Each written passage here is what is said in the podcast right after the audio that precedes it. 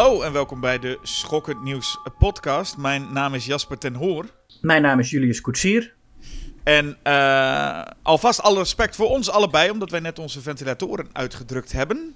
Oh ja, respect voor ons. Het is warm uh, de dag dat wij dit gaan opnemen nu.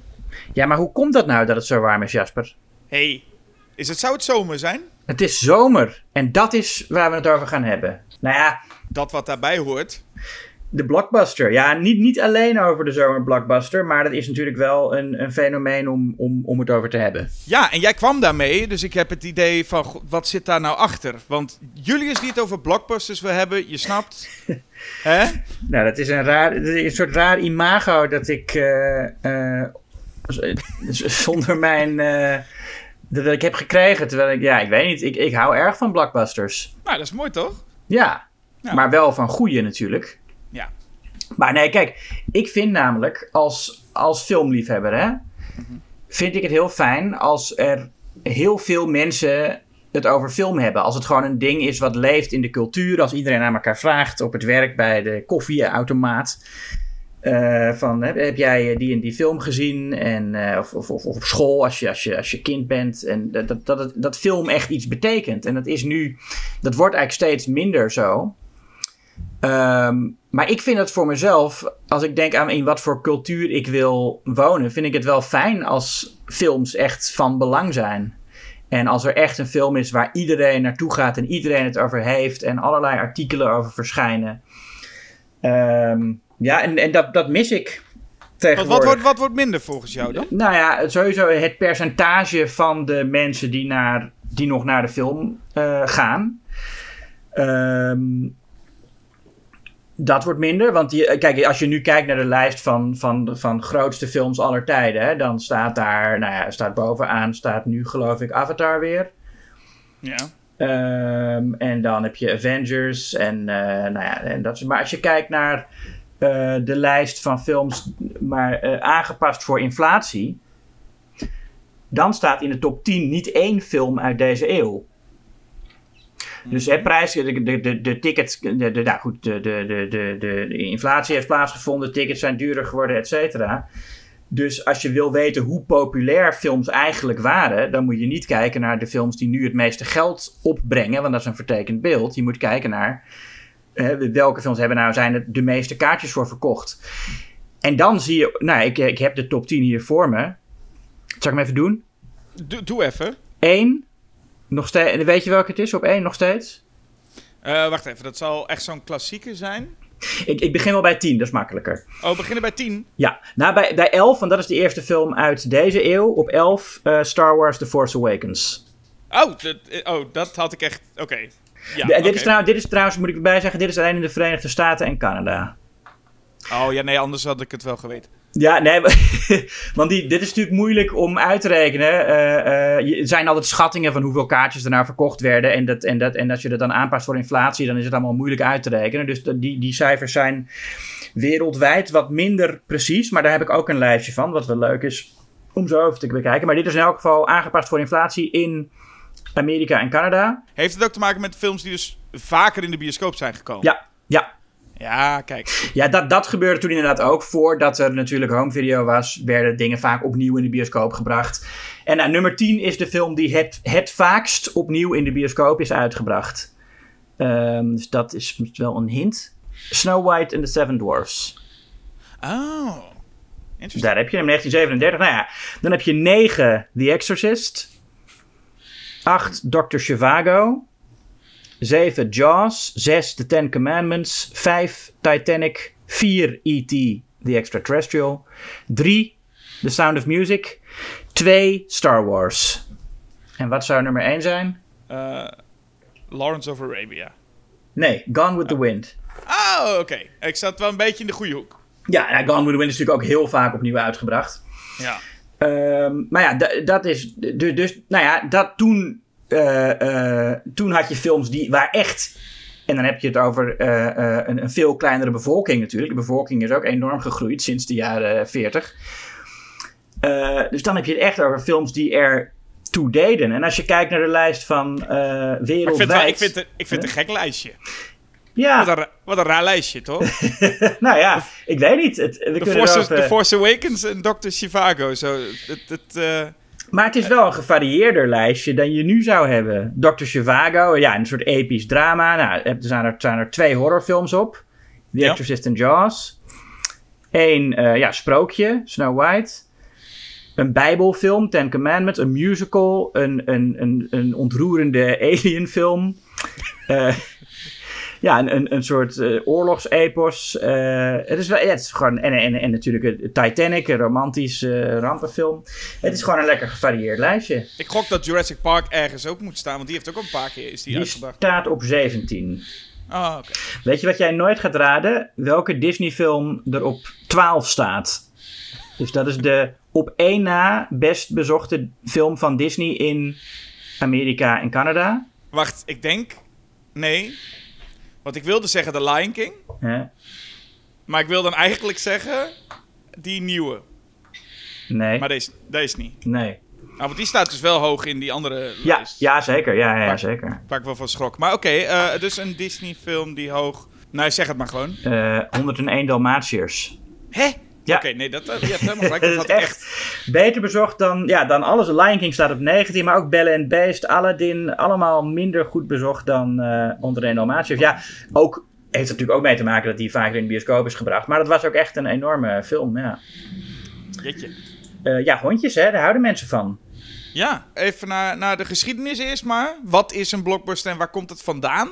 Ja, nou ja, dat is het inderdaad. Ehm, wat is dan een blockbuster? Daar zat ik ook over na te denken. Want sommige, ja, die denkt natuurlijk dat is sowieso een film die heel veel geld oplevert. Maar het is ook een, wat, wat, ik, wat ik vooral eh, belangrijk vind, is dat het een film is die een enorme impact, een enorme culturele impact heeft. En waar iedereen het over heeft. Dat maakt het ook een blockbuster. En het is, het is vernoemd naar een bom die in de Tweede Wereldoorlog gebruikt werd. Die een heel, ja, een heel huizenblok dus eh, plat kon leggen. Ik dacht ja, dat las ik ook. Dat vond ik best wel een, een, een, best wel, best wel een nageestige, Ja, dat is achterliggende gedachte. Ja, en het is ook, het is ook raar. Want, nee, nee, maar als een film flopt, dan noemen ze hem ook een bomb in, eh, in het Engels. Dat is waar, ja. Maar als het een hit is, dus ook. Ja. Eh, eh, rare jongens, die Amerikanen. Ja, ik zag dat de term voor het eerst gebruikt werd om een film te beschrijven ergens in, in, in eh, 1943. Richard Wallace Bombardier. Ja. En dat er dan als de-. De film werd genoemd The Blockbuster of All Action Thrill Service Shows. Ja, Maar dat werd dus wel, ik bedoel, er werd dus wel echt gerefereerd. Dat is in de, in de, in de Tweede Wereldoorlog werd er wel echt gerefereerd naar die bom. Ja, nee, precies. Maar later is het ook, ook later in de jaren 40 werd het ook voor andere grote films gebruikt, waarvan dan, eh, ja, die, die een enorme impact hadden.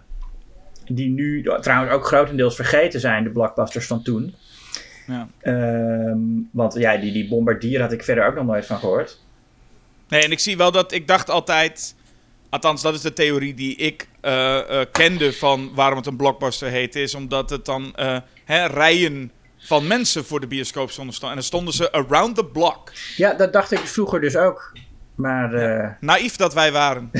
ja, maar dat, dat was namelijk wel echt zo. Daar zie je ook aan. Dat, dat, is, dat kun je gewoon zien. Dat er stonden, als je kijkt, ik heb oude, oude nieuwsbeelden van The Exorcist. Daar werd toen een, op Amerikaanse televisie een, een, een nieuwsitem aan gewijd. En dan zie je echt gewoon mensen die urenlang in de rij staan om naar de film te gaan. Ja. Nou ja, dat, de- dat is een blockbuster. En dat mis ik nu. Ik bedoel, zelfs bij, bij Avatar staan mensen niet urenlang in de rij. Hebt- Ja, bij, bij de Star Wars film was het voor mij nog wel zo. Zeker bij de prequels, dat mensen gingen overnachten bij de bioscoop. Hm. Ik weet niet of dat bij die nieuwe ook zo was. Ik weet, ik weet het, het minder romantische equivalent wat ik in ieder geval nog had, was bij Avengers Endgame. Hm. En dat was dan niet met rijen, maar dat was wel zodanig dat als je hem vroeg wilde zien, eh, dan moest je echt, nou ja, in de, in de digitale rij gaan staan, zeg maar, voor kaartjes. Oh ja. Dus dat is, en dat zal nu ook niet heel veel meer gebeuren, heb ik het gevoel. En we hebben het hier over 2019, dus zo lang geleden is het niet. Maar dat je echt wel zo snel mogelijk je kaartjes moest eh, eh, bestellen. Ja. Zijnde voor een grote artiest, Ticketmaster, die, die tafereelen, dat je dat rondom films hebt, dat, ehm, dat zul je ook niet heel vaak nu zien. Ehm, maar ik heb het gevoel dat dat nog mogelijk is, dat iedereen het in de eerste dagen wil zien. En daarna is dat ook weg. Daarna kun je volgens mij altijd, wanneer je maar wil, kun je heen. Ja, nou, dat is ook, dat is ook heel erg uh, veranderd natuurlijk. Dat idee van dat je er meteen naartoe moet. Tegenwoordig is het, het openingsweekend is het belangrijkste weekend. En als een film niet uh, binnen een paar weken zijn budget uh, terugverdient, dan is het een flop. Met, het is nu met, met, met die nieuwe Little Mermaid, hè? Die, die live-action versie. Ja. Die heeft nu heeft hij iets van 400 miljoen verdiend, of opgehaald. En dat is meer dan het budget, maar alsnog geldt die film als een, op dit moment als een teleurstelling. Ja omdat, omdat die, die moet nog veel meer binnenhalen. Want uh, hij moet uh, iets van drie keer zijn budget binnenhalen. voordat hij uh, überhaupt, hoe noem je dat? gelijk spel heeft. Of nee, hoe zeg je dat? break ja, voor, even. Ja, voordat hij kiet speelt. Voordat hij kiet speelt, want de marketingkosten en zo allemaal moeten er nog bijgerekend worden. Ja, precies. Ja ja, en dan, maar ja, dat is zo absurd. Dan denk je dat, dat mensen dus nu al na, na een week al kunnen zeggen: Nou, deze film uh, is, is niet echt een hit. Terwijl Jaws, de, de film die vaak aangewezen wordt als de, de film die de zomerblockbusters een beetje heeft uitgevonden, deed er drie weken over om zijn budget terug te verdienen. Ja. En, en toen was het helemaal niet gebruikelijk dat een film in het, in het eerste weekend het meeste uh, geld binnenhaalde. Juist een blockbuster haalde elk weekend meer geld binnen. En, en vaak was het derde, vierde weekend was het grootste. En de eerste twee weekenden waren, er moest de reclame nog mond op mond op gang komen. Ja, maar dat mis je natuurlijk heel erg, dat mond tot mond. Dat is nu niet echt meer aan de hand. Het is gewoon, iedereen moet al klaar zitten. Ja. We hebben al zes versies van trailers kunnen zien overal. Ja. En dan moet je gewoon eigenlijk al klaar zitten. En zit je dat openingsweekend, zit, zit je daar niet klaar? Ja, dan zit je niet echt op de film te wachten, denk ze nu. Nee, en dan, en, en dan is het ook allemaal in één keer gedaan. Weet je wel, als het, eh, ook qua, qua media-aandacht. Je hebt al die trailers voorafgaand eraan en, en dan recensies die dan vlak voor het ding gepubliceerd worden. Mhm. En dan na, in de week daarna misschien nog wat opiniestukken van mensen die nou, misschien was het toch te veel hype of dit en dat. Ja. En daarna is het gewoon weg. En lijkt, lijkt zo'n film ook echt verdwenen uit de, uit de zeitgeist. Ja, en het is natuurlijk wel zo dat als je... Ik neem even weer Avengers Endgame, de laatste grote, grote film die ik dan zag, waarbij iedereen ook bang voor spoilers was. Waardoor je ook denkt, ik ga meteen maar kijken. Want als ik daar, uh, als die een week draait en ik zit even op internet, dan kun je iets zien, zeg maar. Dan kun je iets tegenkomen wat je niet bevalt. Uh, en het tweede aspect wat natuurlijk meespeelde, je noemde al die, die, die, dat, dat waterkoeler element. Je staat bij die op kantoor te praten. Ja. Ja, eh, je, dat ja, zou je vast ook wel eens gehad hebben. Je, je, je, bent met mensen in gesprek. Die twee mensen beginnen ineens te praten over... heb je die film gezien? Jij denkt, ah, die heb ik nog niet gezien. Ik ga hem kijken. Maar mhm. de hele tijd dat jij hem gezien hebt... heeft niemand het er meer over. Ja. En zijn ze hem ook meestal wel vergeten. Dus je wil ook een beetje... je wil hem ook meteen gezien hebben. Want anders is het gesprek voorbij. Ja, ja, nee, precies. En, maar de, en, en de enige uitzondering daarop recent was uh, Avatar, The Way of Water. Die niet in zijn openingsweekend uh, zijn grootste weekend had. Maar volgens mij juist in het tweede uh, meer binnenhaalde dan in het eerste. Ja. En dat is, dat is dus ook echt een film die het van mond op mond reclame moest hebben. Wat, en ja, James Cameron is toch een van de weinigen die, die daar echt op let. Ik denk dat heel veel studio's heel erg kijken naar uh, wat gebeurt er op het internet en wat vinden de mensen op Twitter ervan. En die moeten we bereiken en dan komt de rest vanzelf wel. En ik, ik, denk, en ik, nou goed, het is natuurlijk stom als ik dat zeg, want ik, ik, ik werk daar niet en zij zullen wel weten wat ze doen. Maar toch denk ik dat die studio's overschatten uh, wie er allemaal op social media zit en, en, en dat die groep representatief is. Ik denk dat mensen op Twitter helemaal niet representatief zijn voor uh, de algemene bevolking. Nee. En, en, ja, en dat bewijst ook het feit dat Avatar dan zo'n hit wordt. Weet je wel, op Twitter zegt iedereen van oh nee, maar niemand geeft hem Avatar en het heeft helemaal geen culturele impact en dit en dat. Maar dan komt hij uit en dan wordt het ja, inderdaad toch weer de grootste film aller tijden. Die ook door blijft gaan en, en blijft groeien. En nou, ik heb wel verteld in deze podcast, ik was met mijn moeder naar Avatar. Die uh, uh, helemaal, ja, niks, helemaal niet van dat soort films houdt. Ze zou nooit naar een Marvel-film gaan. En ze wist ook helemaal niet wat het was toen we er naartoe gingen. Ze was die vorige, was ze ook alweer vergeten. Hm. Maar goed, ze had hem gezien en, en, ze zei, en ik was even later was ik bij haar op een verjaardag. En toen was zij aan haar vriendinnen, ook allemaal ja, vrouwen van rond de 70, was zij aan het vertellen van... Nou, ik was met naar Avatar. Nou, echt geweldig. En al die vrienden, nee, Annemiek, nee. dat, die geloofde, nee, maar, maar die, die het. Maar goed, maar toen heeft mijn moeder gezegd, nee, echt, het is echt geweldig. Dus nou, zo, zo werkt dat. Zo krijg je mensen die niet, die normaal gesproken niet naar een sci-fi actiefilm zouden gaan, toch uh, de bioscoop in. Maar wacht even, was dat, oh, dat was neerbuigend richting het genre wat deze mensen deden dan? Nee, ze hadden gewoon niet, niet zozeer neerbuigend, maar zij hadden gewoon niet verwacht dat dat een goede film zou zijn. Nee, oh, daar ken ik er meer van. Uh, ik dacht zelf namelijk ook, moet ik ook nogmaals dan maar zeggen, ik had echt niet verwacht dat deze film het zo goed zou doen. Ik dacht, het gaat vast wel iets doen, maar de film was zo ongelooflijk teringduur. En ik dacht, inderdaad, er gaat niemand zitten wachten op zo'n laat vervolg. Hmm. En toch, als je dan kijkt naar de top 4 van uh, hoogst scorende films alle tijden, en niet met inflatie, dan, dan is dat dus drie keer James Cameron. Ja. En, ja, en, en drie films waarvan vooraf voorspeld werd dat ze niet zouden werken. Titanic, dat was, was helemaal in het nieuws dat het een enorme flop zou zijn. Uh, dat het echt een rampzalige productie werd. En dat is, nou ja, een prachtige film. En, en, en, en, en in, nou, heeft heel lang uh, bovenaan die lijst gestaan natuurlijk. Ja, en het, bij, bij Avatar is het dan uh, knap dat hij... En dat, dat had dan dat 3D-dingetje. En dan denk je bij jezelf, oké, dat zal wel eenmalig zijn. En dan doet, flikt hij het dus weer. Niet alleen maar dat hij met Avatar The Way of Water... Ik was er niet, geen fan van. Van beide films niet. Maar dat hij het weer flikt om zo'n succes ervan te maken dat je weer gewoon even. Uh, hij doet het een beetje bijna zo alsof het zo makkelijk is. nou ja, zo van, oh ja, hij, ik hij doet er natuurlijk wel uh, tien jaar over. Langer. Met, nee, James Cameron doet absoluut nergens makkelijk over, volgens mij is dat. Uh, maar het feit dat hij dus nu. Oh, ik maak nog een film. Oh, en daar is hij weer bovenin.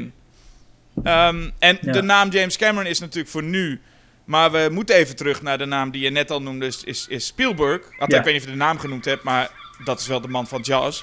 Ja. um, want daar begon het. We, we, zaten in die, in die hele geschiedenis met waarom nou mogelijk een blockbuster heet. En dat het dus in de jaren 40 al uh, was. Mm -hmm. Maar uh, Spielberg's Jaws was echt de, het nou ja, startschot lijkt het van de zomerblockbuster. Ja, het idee dat de zomer het, het juiste seizoen is voor een blockbuster ook. Hè? Dat was, uh, het, ja, dus in het verleden zijn er wel een, een paar uh, studiobazen die zich druk gemaakt hebben over in welk seizoen gaan mensen nou het meeste naar de film. Maar daar was eigenlijk nooit echt een, een consensus over. Nee, wat heel grappig is dat de zomer vroeger altijd werd gezien als juist niet ja. de plek om naar de film te gaan. We, we, sterker nog, in de jaren twintig was er voor een groot deel nog geen eens airco in de bioscoopzaal. Dus dat was echt een sauna. ja. Beetje zoals wij ons waarschijnlijk nu hier voelen. Nou, dan ga je niet heen. Nee, nee. Dat nee. is niet fijn. En uh, dat, dat, dat haaks op waarom ik in de zomer vaak graag naar de bioscoop ga. Dat is gewoon soms om gewoon af te koelen. Ja, heerlijk. Met dit soort dagen is het een hele fijne plek om te zijn. Maar goed, dat was het toen nog niet. En vroeger gooiden ze in de bioscopen ook vaak gewoon uh, oude films er maar in. Gewoon, gewoon een soort herhalingen. Zo van, nou, draai dit maar. Want niemand gaat zijn geld uitgeven in de zomer aan film. Ja. Dat was wel de, de, uh, de gedachte altijd. Nou, dat bleek dus inderdaad in de uh, jaren zeventig te veranderen. Ja, nee, Jaws werd echt als, als een zomerfilm in de markt uh, gezet. Het was natuurlijk ook een, een zomerse film, hè, met het strand en zo. En gebaseerd op een zomers boek. Uh, dat ook heel veel aan het strand gelezen werd. Um, echt zo'n strandboek, Jaws, van Peter Benchley.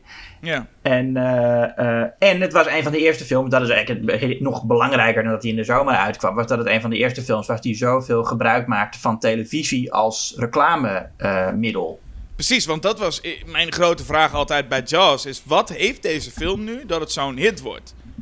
En je snapt bij een nieuwe Star Wars, een nieuwe Avengers, dan snap je al, oké, okay, ja, er zit een heel, heel ding achter. Maar ineens is daar Jaws, een high film. Ja. Van een regisseur die nog niet heel bekend is. Ja, van ja gebaseerd, op een bestseller, dat wel. Oké, okay, het boek is dus enigszins. Uh, uh, verder een cast die niet meteen, waarvan iedereen roept dat zijn de acteurs waar we naartoe willen en moeten. Hmm. Um, dus dan denk je inderdaad, hoe, wat is het? En het heeft dus heel groot te maken met de, nou ja, de publiciteit die ze erom gooiden, de interviews, de, de, de, de, de televisiedingen die ze ervoor deden, de promotie. Ja. Um, maar daar zit hem dus het succes voor veel al in. Want anders heeft Jaws niet echt iets waarvan je zegt, ja, dat is een, daarom is het een succes. Nou ja, omdat het een heel goede film is, toch? Ik bedoel... Ja, maar Dat- dan ben ik misschien te cynisch om nu te zeggen dat alleen de goede films eh, zo nee, hoog niet, scoren. niet alleen de goede films, maar dat iets een goede film is, kan wel bijdragen. En Jaws is wel echt een. eh, en, hij- en hij werkt ook nog steeds. Ik zag hem eh, een paar jaar geleden bij het Spielberg retrospectief in AI. In een, in een behoorlijk gevulde zaal. In, in, de, in, in de bioscoop AI, zo moet, moet ik zeggen. Dus voor mensen die niet. eh, sorry. Ehm, in, in, in zaal 1, nou ja, een heel grote zaal, mooi gevuld met allemaal mensen. En, en ook, ja, mensen, ik, ik, ik, ik ken ze allemaal niet, Jasper, die, dat publiek daar. Maar ze Oh. kwamen op mij niet over als mensen die snel naar een oude film zouden gaan in de bioscoop. Er zaten heel veel mensen tussen die ik niet had verwacht eh, eh, bij, een, bij zelfs een Spielberg-retrospectief. Maar die toch dachten van, nou, gaan we lekker naartoe. Ja. En alles werkte gewoon. De schrikeffecten werkten, die hele zaal. eh, eh, eh, Nee, de En- werkte niet altijd, hè? Nee, de haai. maar die film werkte wel. Ja. En die mensen liepen allemaal naar buiten en hadden het ook allemaal over de film. En, en niet over wat, wat gaan we eten vanavond, maar echt over wat een spannende film was dat. Ehm, en ja, ik, ik voelde echt een beetje van die, die, die, die energie die je daarvan krijgt. Als je gewoon met een hele zaal een spectaculair eh, entertainment gezien hebt. ja. Eh, en iedereen is het erover eens dat het geweldig was. En het, en het is heel populistisch. Ja, en, en daar, ik hou echt van, van dat soort populisme. Dat je gewoon met iedereen dat deelt. En dat iedereen het erover heeft. En, eh, ja, dat, en dat, ja, dat zal Jaws in de jaren zeventig geweest. Ik was er niet bij natuurlijk. Nee. Ik, maar ik heb het een, een klein, in, in, een, in een microcosmos kunnen meemaken een paar jaar geleden. En dan zal het toch alsnog gewoon een, een, een- maar een deel zijn. Ik wou fractie zeggen, dat zal het niet zijn. Maar het zal maar een deel zijn, de mond-tot-mond reclame van... Oh, wat is dit een goede film, ga dit kijken. Mhm. Het is natuurlijk ook marketing, hoeveel draait het. En nou ja, de, de, er zat nu nog even niet zo heel veel naam aan. Want dat is wel opvallend. Daarna werd Spielberg dus een naam. Ja. En je ziet ook Spielberg en dan ook George Lucas, zijn, zijn goede vriend, eh, studiegenoot geloof ik. Ja, die, die, die twee ja, domineerden even de, de, de bioscopen elke zomer zo ongeveer. Ja, ja, Star Wars was ook een, een zomerfilm inderdaad, de eerste. En, en eh, werd ook, ja, ook net als, net als eh eh, Jaws natuurlijk heel erg op tv gepromoot. Ja, want je moet je voorstellen, kijk, we hadden het net over James Cameron. Nou, die doet er dus eh 15 jaar over dat hij weer met een nieuwe film komt. Maar hier hebben, ze, hebben we even Steven Spielberg en Lucas. Nou, eerst 75 Jaws, dan Mhm. 77 Star Wars. Mhm. En dan ook in 1980 en 1983 nog een keer. In 81 doen Spielberg en Lucas even samen Indiana Jones. Ja, Raiders of the Lost Ark. En dan doen ze eh, in 1982 komt Spielberg nog met E.T. aan. En Ja, dus en, terwijl... en eh, Close Encounters had er nog tussen zitten. En Close Encounters, ja. En dan zit dus daarna is, is terwijl um, Lucas dus bezig is met ook die, de tweede en derde Star Wars, zit Spielberg ook als producent en doet hij iets van Back to the Future en Who Framed Roger Rabbit met Robert Zemeckis. Ja. En dat werden allemaal, gewoon, het is een beetje het idee, alles wat Spielberg dan ook maar gewoon naar keek, dat, eh, dat leek wel echt even goud te worden. Ja. ja, ehm. en, en, en Spielberg en Lucas komen natuurlijk allebei eigenlijk een beetje uit diezelfde New Hollywood wereld van begin jaren 70. Eh, met, hè, met, met, ja, Spielberg is ook ja, bescheiden begonnen, zou je kunnen zeggen, maar met, met, met Jewel. En, eh, en, eh, en, en, en, en, Lucas met, hoe heet het, American Graffiti. En met die, die vroege science fiction film van hem, waarvan de titel een, een, getal is, die ik altijd vergeet. TX 113. Ja. ja, dat vind ik een saaie film trouwens. Maar goed, dat is, dat, dat is, dat is echt nog vroege jaren zeventig je ziet dat daar in het nieuwe Hollywood, zou, zou je, hè, zie je dat gebeuren en denk je, nou, dat, dat zijn gasten die daar in de vroege jaren zeventig passen. Ja, ik heb die, die nieuwe, of die, die eerste die debuutfilm van Lucas nooit gezien. Duel onlangs wel opnieuw gezien. En het blijft echt een van Spielberg's beste. Ja. Het is echt, echt, echt fenomenaal dat eh regiedebuut. Ja, ja. Dus eh, dat gezegd hebbende. Maar is het, weet jij of er in die tijd... Want dan kan ik me zo voorstellen dat je in de jaren 80... Er moeten toch ook wel veel geluiden zijn geweest van mensen die... Spielberg en Lucas even zat waren. dat je elke zomer weer... Wat mensen nu met superhelden hebben, weet je. Dat ze ik ben even klaar mee. Dat er dan toch mensen ergens, jaren 80, dachten... Ik ben wel even klaar met de hele tijd maar Spielberg en Lucas. Ja, maar die, ze deden wel verschillende dingen. Nee, zeker, zeker. Het is ook echt niet vergelijkbaar dat het allemaal... Mhm. Want het, het zijn hele uiteenlopende films. Maar gewoon meer het idee dat er twee namen non-stop eh, domineren eigenlijk. Ja, Dan maar, het was ook niet zo non-stop als nu superhelden zijn. Want je had ook allerlei andere dingen nog natuurlijk. Hè? Dat is ook... Nu die, ja, die, die superheldenfilms, dat is nu zo do- dominant. Ja, maar niet Eh. een maker die toch om de twee jaar weer genoemd wordt in elke toplijst met... Kijk, welke maker nu weer Nee. eh, alles domineert. Nou ja, nee, Marvel is het nu. Dat is de auteur van die films. En, en DC van de, van, eh, van de andere. Ja. En Ja, wat dat betreft je is het... krijgt. En, en wat het is, is. En, en je hebt af en toe een, een Disney remake ertussen. Maar ja, het is eigenlijk allemaal Disney natuurlijk. En ehm, die zijn ook heel bewust bezig andere films de bioscoop uit te duwen. Hè. Tarantino was heel kwaad toen hij Hateful Eight eh, wilde uitbrengen met kerst. En, eh, en dat heeft hij ook gedaan. Maar toen, hij wilde die in, eh, in de Cinerama Dome in Los Angeles, een van zijn favoriete bioscopen, zou die film in première gaan. Want daar hadden ze ook een, een 70 mm projector. Helemaal goed. En eh, toen zei Disney van, nou, wij hebben dan Star Wars Force Awakens en wij willen gewoon de hele maand alleen maar Force Awakens. Dus Hateful Eight, dat kan niet doorgaan. En dan hebben ze dus gewoon die bioscoop gedwongen om Hateful Eight eh, toch maar niet te gaan draaien, om alleen maar Star Wars te hebben. Nou ja. Ja, dat zijn eh, eh, gangsterpraktijken die vroeger gewoon niet voorkwamen. Dat, dat echt dat, dat een studio een, een bioscoop kan dwingen. weet je wel, bepaalde films uit, uit de bioscoop te. En ja, ik, ik, dat, als ik dat soort verhalen hoor, denk ik altijd van ja. Wist je dat voordat eh The Little Mermaid uitkwam in 1989, zou de animatieafdeling van Disney bijna gaan sluiten. Als, als Little Mermaid geen hit geweest was, dan was de animatieafdeling van Disney gewoon dicht gegaan. Ja. Eh, en dan, ja, dan eh, moet je je voorstellen hoe die wereld er toen uitgezien had. De wereld zonder de kleine zeemermin. Hadden we misschien ook al die live-action remakes. Nou, die hadden, nee, die hadden we sowieso niet gehad dan, denk ik. Nee, dat zou het zijn. Van, nee, Maar wat wil je daarmee, wil je daarmee Nou, zeggen? Van nee, maar dat- dan, dan, dan was Disney gewoon niet geworden wat het nu is. Het, is nu, het, is, het, wa- het was eind jaren tachtig gewoon een van de vele studio's. En het ging niet zo goed met die studio.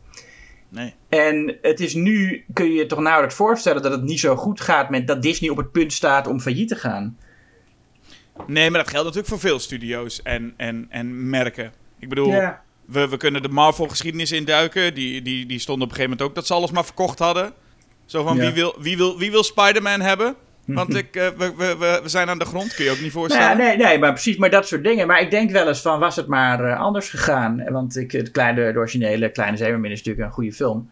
Maar Mhm. ik denk wel eens, was die, hadden ze die toch maar niet gemaakt... dan, dan zouden we nu niet met eh, dat, dat, dat monster Disney zitten. Ja, nee, oké. dat is- Nou ja, dat, dat twijfel ik altijd over of dat zo is. Eh, maar het, het is natuurlijk wel Nee, zo. dat zou natuurlijk ook een andere, een andere studio zou natuurlijk ook eh, dat monster geworden kunnen zijn. Dat, dat weet ik ook wel. Ja, want het, het, het werkt. En dat is een groot probleem. Want jij noemde net dat hele Star Wars Force Awakens verhaal. En je wilde Hmm. eigenlijk dat ze eh, door zoiets te doen een tik op de vingers kregen. En dat Tarantino er vandoor ging als grote held. Maar je Ja. las, jij las net die, die, die lijst voor die top 10. Met Gone with the Wind en zo. En daar stond de Force Awakens. Ja, Ja, dus het werkt. Dat is natuurlijk een beetje het, het, het akelige hiervan. Eh, al die films die nu een beetje bovenaan staan, die zo goed scoren. Ja, dat blijven we nu krijgen. Want tot het niet meer werkt, dus het moet een paar keer inzakken.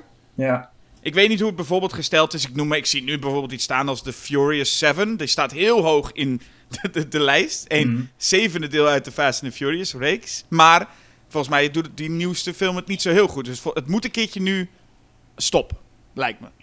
Ja, dat, dat, dat, dat, dat lijkt mij ook. En je zou ook zeggen... Kijk, ze, nog steeds hebben ze allemaal wel nog grote openingsweekenden. Hè? Die records worden nog steeds wel gebroken. Doctor Strange in the Multiverse of Madness had ook een van de grootste openingsweekenden aller tijden. Ja, En die Spider-Mans natuurlijk. ja. Maar, ja, maar wat, wat er daarna gebeurt, dat is natuurlijk veel eh belangrijker. Een openingsweekend vertelt je dat er goede marketing was. Maar wat er Ja, maar- daarna gebeurt, vertelt je hoe, hoe mensen de film eigenlijk vinden.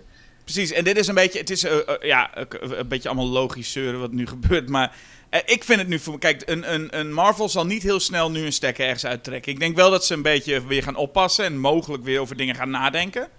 Nou, dat zou eens een keer fijn zijn dan. Hmm. Ehm, maar nu zie ik bijvoorbeeld, hè, dit jaar, eh, eh, bovenin eh, ergens staat nu de Super Mario Brothers movie. oh ja. Die is, die is echt een gigantische hit uit het niets. Ik bedoel, ik weet niet hoeveel mensen dit verwacht hadden. Hmm. Ehm, met, met name vanwege dat de Super Mario Brothers movie ooit al een keer ge- geprobeerd is. En toen werd het juist een, eh, Ja. eh, een teleurstelling. Ehm, maar nu weet je dus, oh, zo'n film, die scoort zo goed.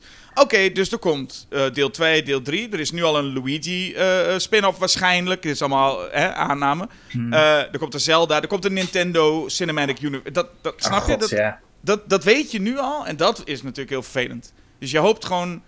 Ik vind niet erg als een film succesvol is, maar ik vind de gevolgen altijd niet zo leuk. Dat ik, ik vind ook niet erg als een film succesvol is. Ja, nee, ik vind inderdaad dat, en dat dan meteen alles maar moet gebeuren. Dat je meteen een heel universum en, en, en, en vijf films per jaar.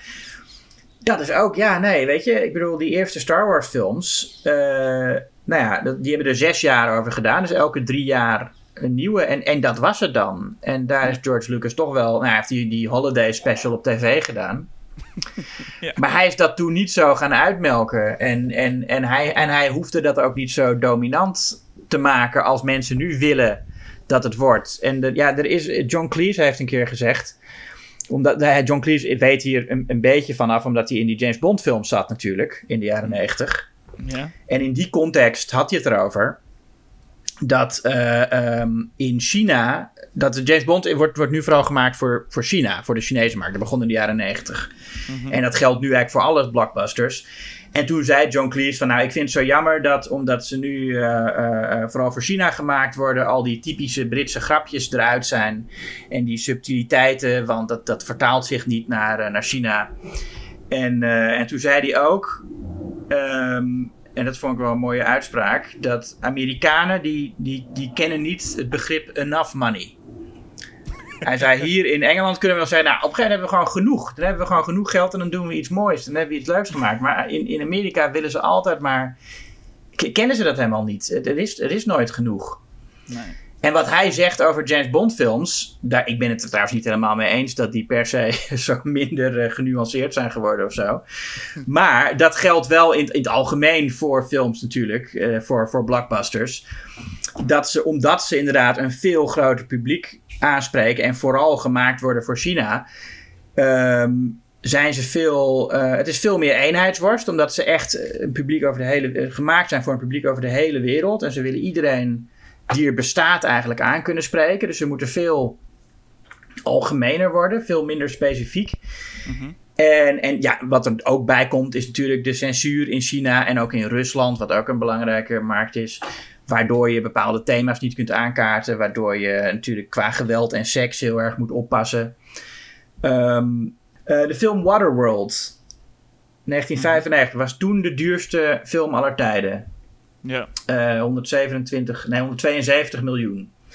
Haalde in Amerika 88 miljoen op. Maar in Azië, of nee, in de rest van de wereld, maar vooral in Azië, eh 176 miljoen. En dat was de film die Hollywood geleerd heeft dat je een flop in eigen land een hit kan worden in het, in, in, in, eh, in, op de internationale markt. Ja. Daarvoor was het zo dat een film eigenlijk pas uitgebracht werd in Europa en Azië nadat hij het in Amerika goed had gedaan. Star Wars kwam hier uit volgens mij maanden nadat hij in Amerika in première was gegaan. En toen wisten, was het al helemaal in het nieuws van, oh, het is een grote film. En nou, nu kunnen wij hem eindelijk gaan zien.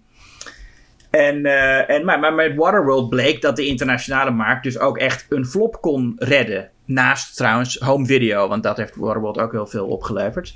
Ja. Nou, zullen zullen we het eens, we het eens dichter bij huis halen? Wat dacht je van Prooi? Flop in, eh, in Nou. Nederland.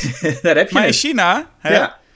Ja, in China was het, eh, was na, in, na een paar dagen was het volgens mij al eh 1,1 miljoen bezoekers. Ja. Nou ja, maar, zo, ja, maar dat is dus, dat is dus eh, hoe, hoe die films nu gemaakt worden, is heel anders dan, eh, dan in de jaren 70 en 80 en begin jaren 90. En, en, Je, vra- je vraagt je wel alleen wel af.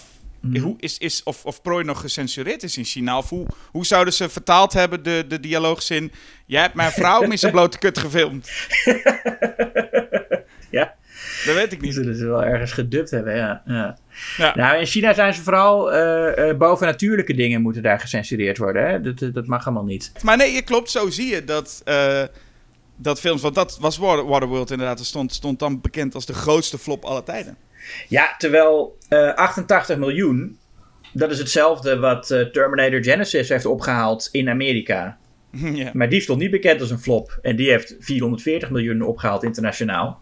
Ja. Maar ja, dat, zo zie je dus. En, en toen was er nog sprake van dat er nog een direct vervolg op Terminator Genesis zou komen ook. En in Amerika dachten mensen van, ah, maar waarom? Dit is toch gewoon een kutfilm? Maar dat, ja, om, omdat hij dus eh, in, in, in andere landen heel succesvol was. Nou ja, zo worden die films nu gemaakt. En dat, ja, dat vind ik, dat is, dat is natuurlijk heel erg jammer. Ja. Kijk, in 1997, ik, ben, ik lees even mijn notities, hè. Ja. Dat weet ik niet. Kostte een gemiddelde studiofilm 60 miljoen dollar. En dat is nu is dat veel hoger. Dus er worden geen officiële cijfers meer bekendgemaakt. Maar eh, we kunnen ervan uitgaan dat het nu veel hoger is. Maar 60 miljoen, dat is nou, ja, dat is gewoon mid-budget. Maar dat vonden ze toen al veel te hoog. Tenminste, Sherry Lansing, die toen het hoofd was van Paramount Pictures, die zei: We're killing ourselves. Die dacht: Het is echt veel te duur. 60 miljoen voor, voor een gemiddelde film. Wat een riskante investering. Maar nu is het zo dat een investering eh, veel riskanter is als die, als die onder de 60 miljoen is. Want eh, dan, heb, dan, dan heb je vaak te maken met een, met een, met een eh, nieuw verhaal waarvan je helemaal niet weet of het gaat scoren. En dan is het veel verstandiger om, om, om een paar honderd miljoen te investeren in een bewezen succesvol concept. Waar je dan ja, een heel vlakke film van maakt die het vooral in China goed gaat doen. Als je dus even een, een, een rijtje erbij pakt met de duurste films aller tijden, dan Mm. zal je ook niks verbazen dat dat allemaal, of eigenlijk bijna allemaal, eh eh franchisefilms zijn. En eigenlijk met name de, de, de, de Avengers en de Star Warsen. En dan komt er ineens zo'n titel als bijvoorbeeld John Carter. ja. Ook bekend staat als een van de grootste flops. Maar ja, dat is dan een van de duurste films ooit. En dat, eh, ja, dat liep niet zo lekker. Terwijl die film heeft volgens mij nog best wel wat geld opgehaald. Dat was het ook niet. Maar het is gewoon... Hé, hey, laten we eens een keertje meteen met enorme... uit de kluiten gewassen budgetten... gewoon eens beginnen met zo'n film. Ik snap ook die titel niet. John Carter? Of, Ja, of die, de- wa- hoe, waarom noem je die film John Carter? ja, heet het is gebaseerd op een John boek dat Carter heet- from Mars? Nou ja, dat, dat was, het, boek heet A Princess of Mars. En dat is al een veel eh evocatievere titel. En dan heb je, ja, John... En dan de film zou gaan heten John Carter of Mars. Maar Ja. toen hebben ze dat of Mars maar weggehaald. En dan, ja, dan heet je film John Carter. Je, ja, dat, eh, gaat, waar gaat het over? In de, je, je denkt een soort biopic van iemand. Maar ja, ik ken die, die, die man niet. Dus ja, wat, wat kan mij het schelen? Nee, klopt. Echt ge- terwijl, terwijl dat die boeken. Nou, kijk, en kijk, Star Wars was natuurlijk ook geen franchise toen het begon. Dat was gewoon Star Wars. En George Lucas was een regisseur die een paar eh, eh, ja, wel succesvolle films had, maar niet, die, nog, die ook nog nooit een blockbuster gedaan had. Nee. Ehm, dus je, dus dat, dat kan wel. Maar dan moet je hem niet John Carter noemen.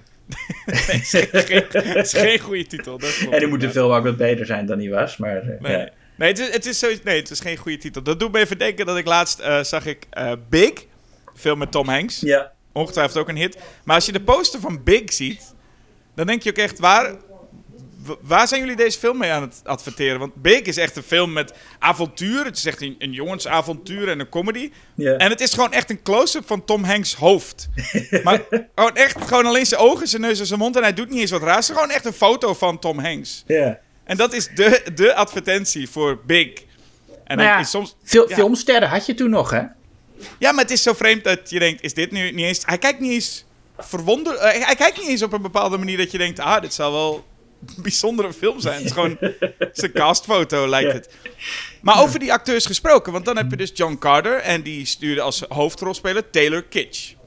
Oh ja. En dat voel je ook wel nu een beetje. Dat het nu is van, oké, je moet iets hebben. Wat ik met Jaws ook al zei. Je moet iets hebben hè, om je film te, te verkopen. Ja. Want je had ook echt zoiets als sterren. Laten we zeggen, eh, eh, Will Smith bijvoorbeeld, die had als bijnaam Mr. July. Ja. Want hè, dat was de man van Independence Day, Man in Black, Bad Boys. Dus je, had, je zet Will Smith neer en je krijgt een, eh, een zomerhit. Ja.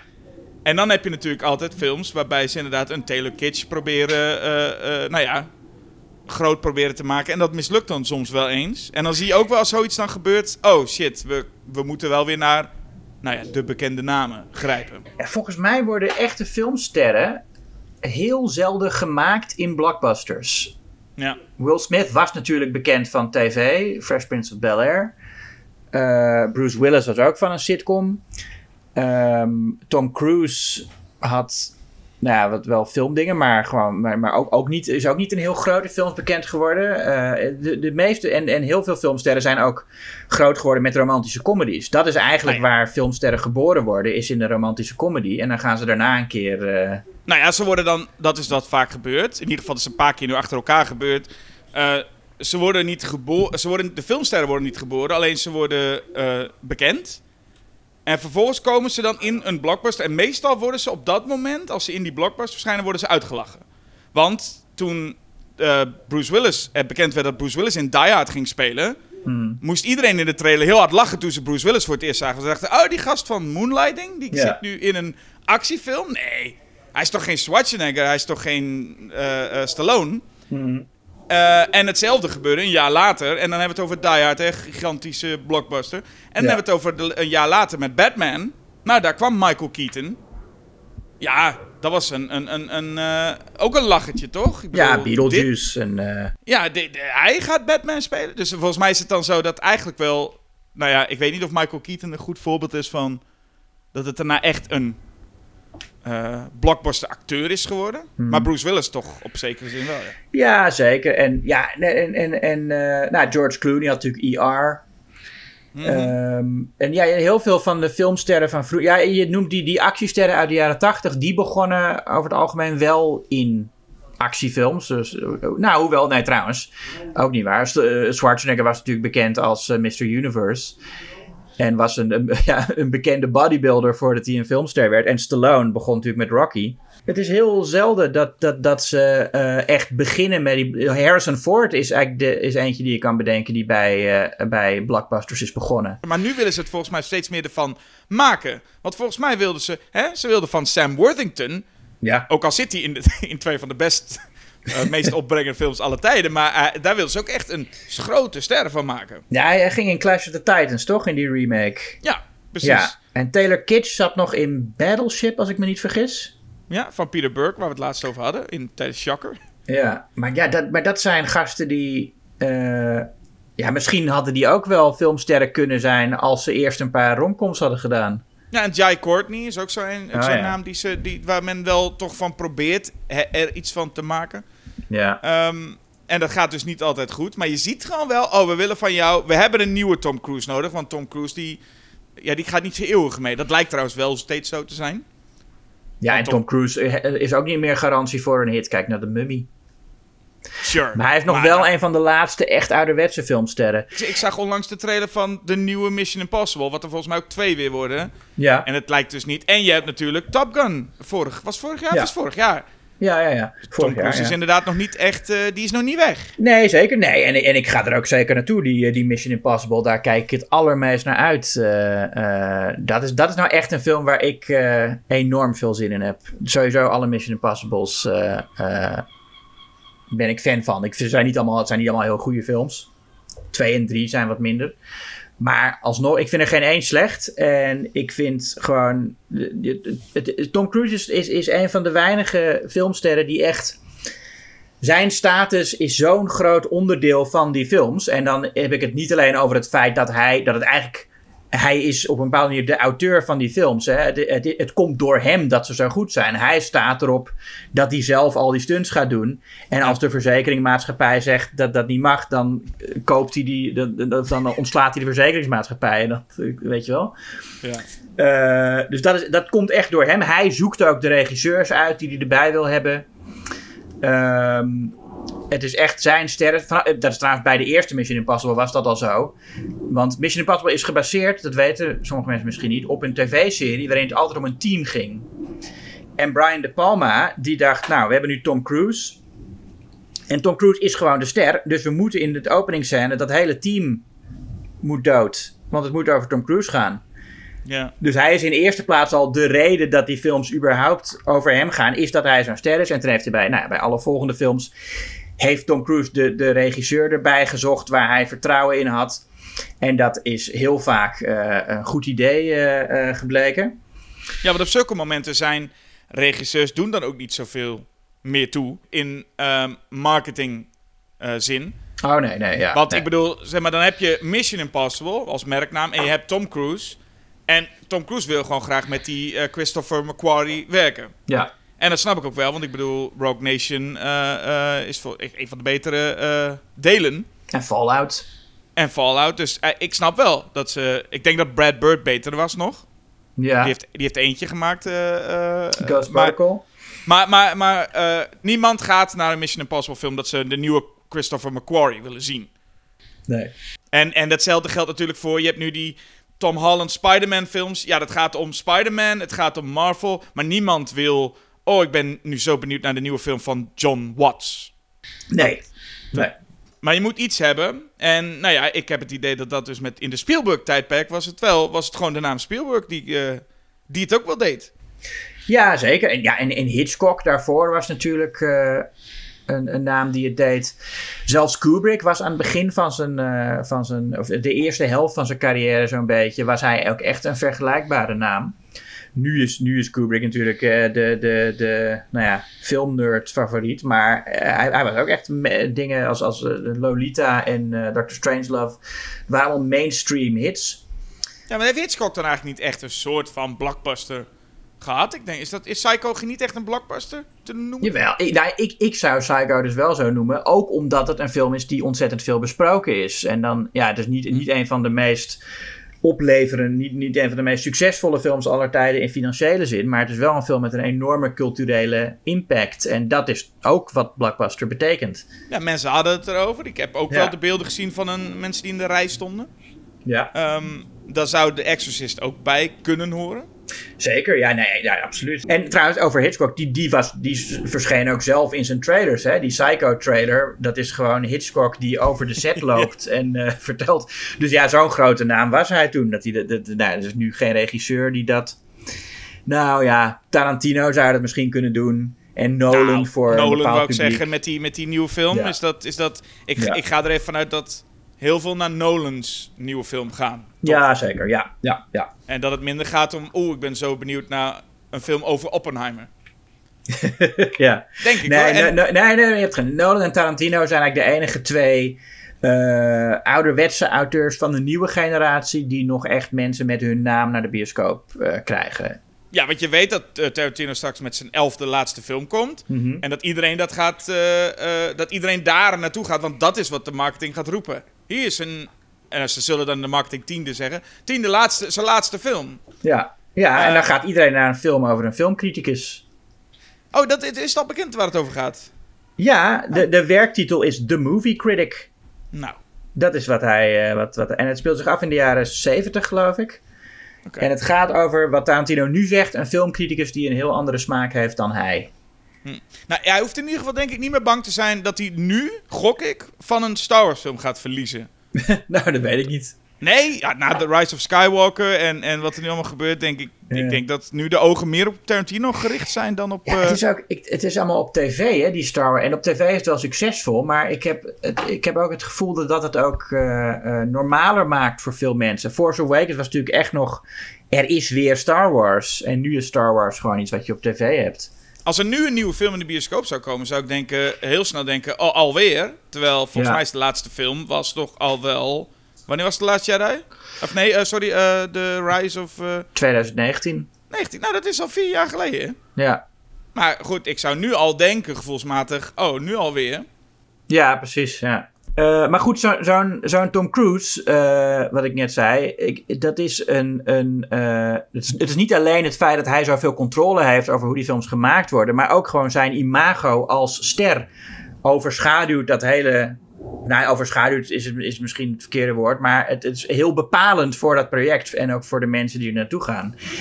En dat soort filmsterren heb je eigenlijk nauwelijks meer. Want ja, we hebben, natuurlijk de, de, de, de Chrisen. Hè, Chris eh, Pine en, en, en Pratt en noem ze allemaal maar op. eh, Hemsworth. Maar die gaan... Ik, ik, de mensen gaan ook niet naar een film voor Chris Pine. Nee, Of, Chris Evans. Ja, nee, dat- die, die, die dragen... Maar dat komt... Ze hebben ook nooit... eh, ze hebben ook alleen maar die actieblockbusters gedaan. En niet iedereen... Of nou, dat is niet waar natuurlijk. Ze hebben ook wel andere films gedaan. Maar dat zijn hun, hun bekendste grootste rollen. En, en Chris Evans zat dan in Knives Out. Maar en verder... Snowpiercer. Eh, ja, maar goed, maar dat is, ja, je, maar dat is ook niet zo'n heel grote film. Weet je, ze hebben niet, ze hebben niet een, een, een comedy of een drama of een eh, thriller waar, eh, waar ook heel veel mensen naartoe zijn gegaan. Nee, maar dat is dus het, het, het ding van die, die, die Chrisen. Die de, en volgens mij geldt het ook voor die, ehm, de makers van Endgame. Hmm. Die Russo Brothers. Waarbij je zegt van nou willen ze even laten zien dat zij ook een merk kunnen zijn. In tegenstelling tot we hebben niet. Die film is niet groot geworden alleen maar omdat het Marvel is. Dat willen ze natuurlijk niet zeggen. Ja. Maar dan gaan ze dus wel dingen doen. En dan, ja, dan blijkt dat pas. En dan wordt het wel een beetje pijnlijk als dan blijkt... Oh, het was toch misschien wel gewoon dat mensen vooral heen gingen... omdat het de laatste Avengers was. En ja, niet de omdat hebben het- daarna The Grey Man gemaakt. Ja, nou, ik, ik, ik weet niet hoeveel mensen daar nog over praten. Ja, niet, nou, ik, maar dat was volgens mij best wel een hit hoor, The Grey Man. Ja? Volgens Ja, mij, ik, ik, ik heb alleen maar dingen gehoord over dat het de duurste Netflix-film ooit was. Maar daarna Ja. niet echt. En dat iedereen daarna zei, ah, oké. En dat was het. Ja, Dat nee, echt- het is, het, is, het, is, het is echt geen goede film. Eh, het, is, het is ook de meest, de meest saaie, grijze, generieke actiefilm die je je voor kunt stellen. Eh, Dus de titel is wel goed gekozen. ja, ab- ja, absoluut. Ja. Ja. Maar, en dan heb je dan, dat, dat heb je met Chris Pratt ook. Chris Pratt is ook zo'n, eh, nou ja, eh, ehm, superster zou je dan willen zeggen. Maar hij is een superster, want hij zat in de Jurassic World films en de Hmm. Guardians of the Galaxy films. ja. Maar volgens mij komt dat allemaal niet per se door Chris Pratt. Zo van, oh, iedereen wil echt heel graag een Chris Pratt film zien. Nee, hij, hij was natuurlijk ook een rare keuze, hè? Voor, want hij was bekend van Parks and Recreation, waar hij een, een, een, een, ja, een beetje een dommig, dik personage speelde. Hij was toen ook dik. En toen is hij heel erg afgevallen voor Guardians of the Galaxy. Dat is ook een beetje een soort Michael Keaton als Batman verhaal. Behalve dan dat Chris Pratt niet, niet zo, omdat de Parks and Rec nog best een, geen enorm eh, eh, bekende sitcom was. En Guardians of the Galaxy best komisch was. Ook Ja, ook was. dat, ook dat, ja. Ja. Maar- maar, ja, ik, ik, ik moet zeggen, ik, ik mis de oude Chris Pratt wel. Ik vind Chris Pratt als hij echt helemaal niks als acteur op dit moment. Nee, maar het zijn ook, ook, het zijn ook gewoon niet hele... Ik bedoel, de Guardians films leuk. eh, Jurassic World niet zo leuk. Maar het is gewoon meer dat je echt wel voelt van... Ik zou niet nu... En je hebt, je hebt dus bij wijze van spreken zes... En dan misschien vergeten er nog een paar. Maar in ieder geval zes grote, grote blockbusters met Chris Pratt. Maar niemand gaat naar een Chris Pratt film. Sowieso. Durf ik haast wel te beweren. En een bewijs is bijvoorbeeld Robert Downey Jr. Dat was, dat was de, de koning, toch? Ja. Dat was Ja. onze Iron Man. En dan zegt hij, ik stop na Endgame. Nou, vaarwel, Robert Downey Jr. En dan gaat hij Dr. Dolittle maken. Oh ja. En dan blijkt, in ieder geval, het kan ook, eh, dit is heel anekdotisch bewijs. Ja. Maar je, je zou toch denken van, oh, misschien moet zo'n man, dat zijn ego doet, heeft toch een klein deukje met, oh, ik dacht even dat alles wat ik zou aanraken, hè, Ja. dat zou... Ja, maar de, de, de jaren 60 Dr. Dolittle was ook al een flop, hè? Ja, nee, het kan. ja, maar goed, oké, maar de, de, de, de jaren 90 niet. Nee, dat is waar. Dus maar deze zat wel se- dichter bij die van de jaren 60. Want het was geen musical, maar het was wel een beetje meer zo'n zo'n avonturenfilm, toch? Sure. En wat, dat, goed om Dr. Dolittle, dat is, dat is een van de films die in de jaren 60 een einde maakte aan de musical blockbuster. Want die had je toen ook heel veel. hmm. Echt eh, musicals die enorm eh, waren. En ehm, nou, wat er, wat er ook, nou, dat is even wat anders. Toen had je heel veel heel grote musicals. En, en die trend is, ja, eigenlijk met, met Dr. Dolittle en Hello Dolly is, is dat, eh, ja, mi- min of meer door die twee films is, het, is, is dat opgehouden. Mhm. Over muziek gesproken. Jij maakt je eigen bruggetjes allemaal. Ja, daar ga je. Gaan we door. Eh, het soundtrack-album is ook natuurlijk een heel belangrijk verlies, waar eigenlijk heel weinig over eh, gesproken wordt. Maar vroeger kon gewoon eh, een, een, een grote film had een soundtrack-album op CD. En dat kon ook een van de best verkopende CD's van het jaar worden. En dus ook heel veel opbrengen voor zowel de artiesten als eh, de films. Ehm, wat ook trouwens een van de redenen is dat je tegenwoordig minder eh, needle drops in film, veel minder popnummers in films hoort dan in de jaren 90. Dat het voor artiesten gewoon niet meer zo eh, eh, v- veel minder oplevert om, eh, om eh, eh, eh, eh, zo'n nummer voor een film te laten gebruiken. Ja, want je zegt wel cd's, en dat is natuurlijk zo. Maar Nou ook ja. te denken van de videoclips. Ik bedoel, je, Ook, je, je, je trailers zijn af en toe in beeld. Maar wat als je gewoon je videoclip hebt? Drie minuten lang, filmtrailer. Constant draaiend op, op, op MTV of TMF of The Box of wat je Ja. ook wil. Ja. Ik bedoel, ik denk dat ik Titanic zo vaak gezien heb als ik al die keren My Heart Will Go On meetel die op de box destijds in de jaren 90 voorbij kwam. Ja. Want die werd echt achter elkaar door werd die ingebeld. Dat voor de mensen die de box niet kennen, dan moest je bellen. Eh, en dan kon je een, een clip aanvragen. En dat was echt gewoon de box, eh, dat was gewoon achter elkaar door. Maar daar, ja, je film kwam dus daardoor ook steeds maar weer in de picture. Want dat nummer met al die clipjes van, van de film kwamen voorbij. Ja, god, ja. Ik, ik, dat, is, dat breng je nu herinneringen terug dat ik die clip naar op tv zag. En dat een vriendje aan mij vroeg: Weet jij wie dat zingt? En dat wist ik toen niet. oh, dit, deze anekdote ken ik, ja. Nou ja, en toen werd. Toen heeft, toen heeft Een legendarische quote. Ja, Juli, toen heeft hij op school gezegd: Julius doet wel stoer, maar hij weet niet eens wie Celine Dion is. Ja. Ja. Maar daar heeft die jongen echt een punt wel. Ja. Titanic was ook echt. Ik heb soms het idee dat, dat om de een of andere reden de eh, winterblockbusters, de kerstblockbusters, classier zijn dan de zomerblockbusters. Heb jij dat ook? Ik heb, ik, was Titanic winter? Ja, Titanic was eh, rond kerst. Oh, dan moet je ook net even weten welke... eh, want ik denk aan je- winterblockbusters, denk ik aan Harry Potter, denk ik. Dan? Ja. Ehm, de laatste, Bond? Ja, de laatste jaren inderdaad James Bond. Ook niet altijd in de geschiedenis zo geweest, maar de laatste jaren wel. Ja, dat Eh, zei je toen een keer. Maar ik vind het ook heel raar. Ik zou James Bond gewoon koppelen aan zomer. Ik snap niet waarom dat winter is. Kijk, Harry meen dat- Potter... wanneer was No Time to Die? Misschien is dat ook een... Die was volgens mij Volgens mij was dat wel zomer, toch? Wel zomer, ja. Maar die was ook verschoven. Die, die, zou, die zou oorspronkelijk in november uitkomen, dat weet ik nog wel. Want toen Ja. was dat was een van de eerste films waarvan gezegd werd: oh, door corona wordt die uitgesteld. Toen mensen nog niet zo goed wisten wat het was. Ja. Eh, nou, Christopher Nolan's films zijn eh, vaak kerstfilms. Eh, Kerstblockbusters, rond, rond kerst uitgebracht.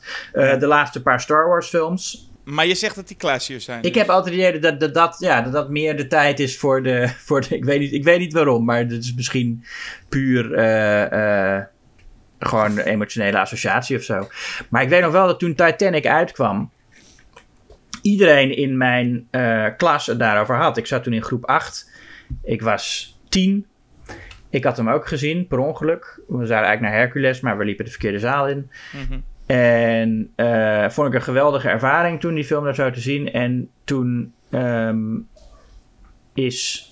Nou, toen, eh, maar de, en de, de, de hele klas had het daarover. En ik denk van, eh, dat, dat, dat wil ik weer, weet je wel. Dat kinderen van tien het over een, een historische, epische rampenfilm hebben. En dat kinderen van tien weten wie Kate Winslet en Leonardo DiCaprio zijn. Eh, Maar dan ook, de ja. nieuwe Leonardo DiCaprio. En, Ja, nee, precies. Ja, de, de gewoon acteurs van, van dat soort. En DiCaprio was trouwens ook eh, eh, in, in Amerika al bekend van tv. Maar is internationaal een filmster geworden door... Maar- Maar even, hè. Mhm. Ehm, ik, ik, ik bedoel... we- Weet jij nog veel van wat, men, als, wat de tienjarigen nu bespreken? Want ik weet wel dat Mhm. Heel veel... Ik, weet- ik weet niet helemaal 100% tienjarigen, maar laten we zeggen 12 jaar. Maar dat die wel weten wie Tom Holland is. Dat die weten wie Zendaya is. Zij- eh, ja, oké. Hoe heette die van, van eh, dat, eh, die jongen van Dune? Dune ook? Dune? Timothy Chalamet. Ja, dat, dat, dat zijn wel een beetje acteurs die nu echt, echt wel vaak aangehaald worden. Ook door echt jongeren. Jawel, maar... Maar die zitten niet in dat soort films. Tenminste, die, Nou. er bestaan geen films als Titanic meer. Nou, Titanic is natuurlijk een beetje een uniek voorbeeld. Want er is, er is maar één film zoals Titanic eigenlijk. Eh, nou nee, nee, nee, eh, The Night We Re- Remember. Ja, oké. Ja, A, Night to Remember, ja. A Night to Remember, die is... Die is Ja. dat is- ja, oké. Maar ja, nee, maar ik bedoel, ik bedoel gewoon zo- zo'n groot historisch epos dat zo, waar iedereen het over heeft en zo, dat, dat, dat zie je zelden. Mm. Maar weet je, als je kijkt naar wat mijn punt een beetje is, ik, ik heb nu de lijst voor me van eh, de grootste films van 1988. Oké. Ja, nou daar staat er op 10 Die Hard. Nou, zou je verwachten. Op 9, waar we het net over hadden, Big. Oké, ja. Ja. Hey, die je- post heeft toch iets goeds gedaan. hoor. Ja, zeker. Dan heb je Cocktail, A Fish Called Wanda, Rambo 3, Twins. Arnold Schwarzenegger en Danny DeVito, Wacht comedy. even, ga je nou omhoog of omlaag? Ik ga omhoog, naar nummer 1. Wat? Die Hard staat daaronder? Oké. Die Hard staat nummer 10, ja. Onder Big, Cocktail, A Fish Called Wanda, Rambo 3, Twins. Op 4, Crocodile Dundee 2. Op 3, Coming to America. Op 2, Who Framed Roger Rabbit. En op 1, Rain Man. Hmm. Nou ja, dus eh, dat, volgens mij is de helft comedies. Ja. Eh, twee grote actiefilms. Eén, ja, een leuke familiefilm. Who Framed Roger Rabbit vind ik ook echt een meesterwerk. Ehm, en Rain Man. En, en Cocktail, dus twee drama's ook. En twee Tom Cruise. Hè, twee keer Tom Cruise? Nee. Oh ja, wel, ja, nee, Rain, ja, toch goed, Rain Man is natuurlijk... ja, en, en Tom Cruise vind ik ook veel beter in die film dan Dustin Hoffman trouwens. Ja, ja, dat snap ik wel. Ehm, ja, Hoffman is echt een, een one-note eh, rol. En, en Tom Cruise geeft die film echt... eh, maar goed, dit is geen, eh, het is geen schokkend nieuwsfilm, Jasper. Daar mogen we het niet over hebben. Nee, laten we nog wat langer over Titanic hebben dan. Nee, maar wat ik bedoel is, kijk, dat, dan, dan zie je gewoon in die tijd, was, ja, had je zo'n, en, en, en, en ik, ik wil niet zeggen dat deze films allemaal beter zijn dan de films die we nu hebben. Ik, ik ga niet verdedigen dat Crocodile Dundee 2 een betere film is dan Spider-Man. Ehm, maar het, het is wel een, een, een diversiteit aan films. En je ziet ook echt nog films die gedragen worden door hun ster. Dat vind ik. Ja, je, hebt nou, eh, Tom Cruise, je hebt Eddie Murphy in Coming to America. Schwarzenegger en DeVito in Twins. eh, Tom Hanks in Big. Eh, en je hebt een enorme. Of nou, enorme. Je hebt, je hebt gewoon veel meer diversiteit aan films dan nu. Als je nu kijkt naar wat er. Ja, dat zijn eigenlijk alleen maar actiefilms. eh, en, en af en toe een Disney remake ertussen. Of een Pixar. eh, of ja, ja eh, de nieuwe Pixar. Ja. Maar die doen het ook niet zo goed als vroeger. Dus echt, ja, het, het is. Het is nou goed, daar hebben we het al, al heel vaak over gezeurd. Maar, maar het, het blijft.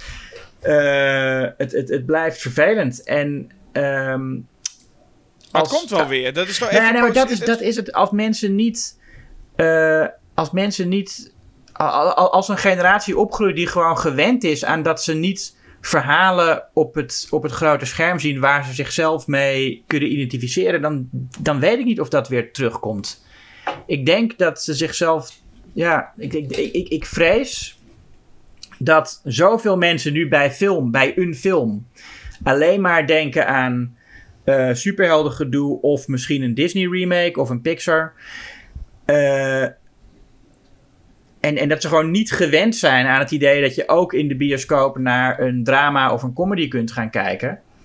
Ik zag een keer een eh, filmpje van een meisje die zei van nou, ik zou eigenlijk wel willen dat er ehm, eh, binnen, binnen eh, het, het Marvel Cinematic Universe ook gewoon drama's gemaakt worden. En ik zeg, maar waarom, waarom moet dat binnen het Marvel Cinematic Universe? Je kunt toch gewoon een drama gaan kijken? Kijk naar het succes van Joker. Weet je wel, dat is dan een film die dan, nou ja, eh, zogenaamd binnen het DC-universum zit. En op die manier een beetje de bioscoop ingesneakt is. Dat heeft Todd Phillips ook gezegd. Hè? We gaan gewoon een, een drama maken, maar we vermommen het als een superheldenfilm, zodat mensen, zo- zodat we hem kunnen maken. En eh, het, het is helemaal, het- die film is natuurlijk helemaal niet de origin story van Joker. Er is geen enkele Joker die, die wij kennen die uiteindelijk zo is als dat personage van Joaquin Phoenix. Dat, dat, dat die de Joker is, is puur een, een cosmetisch eh, eh, gegeven. Maar goed, die film is een enorm succes geworden. Juist doordat er mensen naartoe gingen die verwachten een origin story van de Joker te zien. Wat ze dus niet kregen. Maar toch vonden ze het een geweldige film. En dat laat voor mij zien hoe groot die honger is naar, naar drama's. Want eh, het is helemaal niet zo'n. De Joker is helemaal geen. geen het is een behoorlijk middelmatige film als, als, als drama. En het is. Weet je, had in de jaren 70 natuurlijk eh, Taxi Driver. En in de jaren 80 King of Comedy, waar Joker grotendeels op, door geïnspireerd is. Om het, eh, om het gul uit te drukken. Maar die films zijn veel, zoveel genuanceerder en zoveel minder dwingend in wat ze willen laten zien. Ik zie, eh, als je, kijkt naar de gemiddelde superheldenfilm van nu en, en die vergelijk je met Superman uit de jaren 70 of met Batman uit, eh, van, van, van Tim Burton, dan vind ik het geen betere films, de superheldenfilms die nu gemaakt worden, maar ze zijn wel genuanceerder en psychologisch realistischer. En met Joker is het eigenlijk het tegenovergestelde. Taxi Driver en King of Comedy zijn zoveel subtieler en genuanceerder dan Joker, die de hele tijd één emotie erin hamert en, en, en alle stilistische middelen gebruikt om mij te vertellen hoe ik mij moet voelen. Ehm, dat is zo. zo en, en dan denk ik, het, het feit dat die film dan zo geliefd wordt, laat zien dat er dus wel echt, echt honger is naar dat soort verhalen. Maar dat tegelijkertijd. ehm, mensen niet, helemaal niet meer gewend zijn aan dat soort verhalen ook.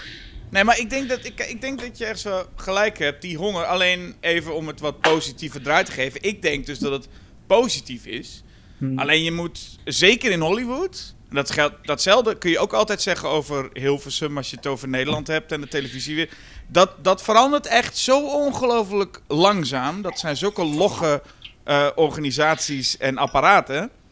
Uh, maar je ziet wel dat er nu verandering is. En dat betekent inderdaad wat je zegt, die honger. Joker zegt voor mij, oh, men is echt, en al zijn het alleen al de makers, maar nu ook wel het publiek. Ze zijn een beetje toe aan dat er nu wel echt iets moet veranderen. Tien keer hetzelfde, dezelfde film uitbrengen is gelukkig te veel. En wij kunnen zeggen, ja, maar twee keer of drie keer dezelfde film uitbrengen is al te veel. Sure. Maar er is een grens, gelukkig. En dat zegt zulke, zeggen zulke films. Wat ik een groot probleem vind, is dat Joker en ook Deadpool deed dat, Logan deed dat. Die deden even iets anders met superheldenfilms. Iets, zeg ik dan. Uh, het grootste probleem is alleen, als het dan een hit wordt, dan krijg je Joker 2, Joker 3, Joker 4. Ja. En er zijn makers, uh, ik, neem een... Uh, nou, het is ook niet voor niks dat, dat heel veel filmmakers na twee films gestopt zijn bij Marvel. Omdat ze na twee vervolgen vaak wel zoiets hadden van... Ja, ik heb het nu wel gezien. Ik wil het wel... ik wil iets nieuws. En vaak lagen ze dan, kregen ze dan problemen met de studio. En James Gunn is bijvoorbeeld ook een type die nu zoiets heeft van... ik wil nu weg, want ik wil nu nieuwe dingen gaan doen. Ja. Dus of het nou makers zijn of publiek, het duurt even. Maar ik gok dat er dus wel... Je moet gewoon even twee, drie jaar dan niet in de bioscoop komen... en dan even weer inchecken van... is er al eens een keer iets nieuws gebeurd?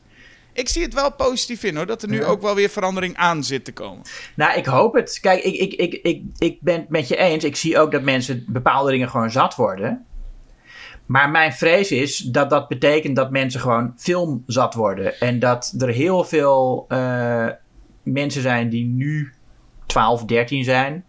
Die gewoon niet naar de bioscoop willen om een drama te zien. Want dat kunnen ze. Dan ze van ja, maar wat is nou. Dat kan ik toch gewoon op tv kijken thuis. Maar, maar is het niet zo, ik, ik, ik, ik snap 100% wat je zegt, maar is het niet een klein beetje zo dat wat jij nu net zegt over ik ben bang dat film, is dat niet iets wat men al tientallen jaren roept?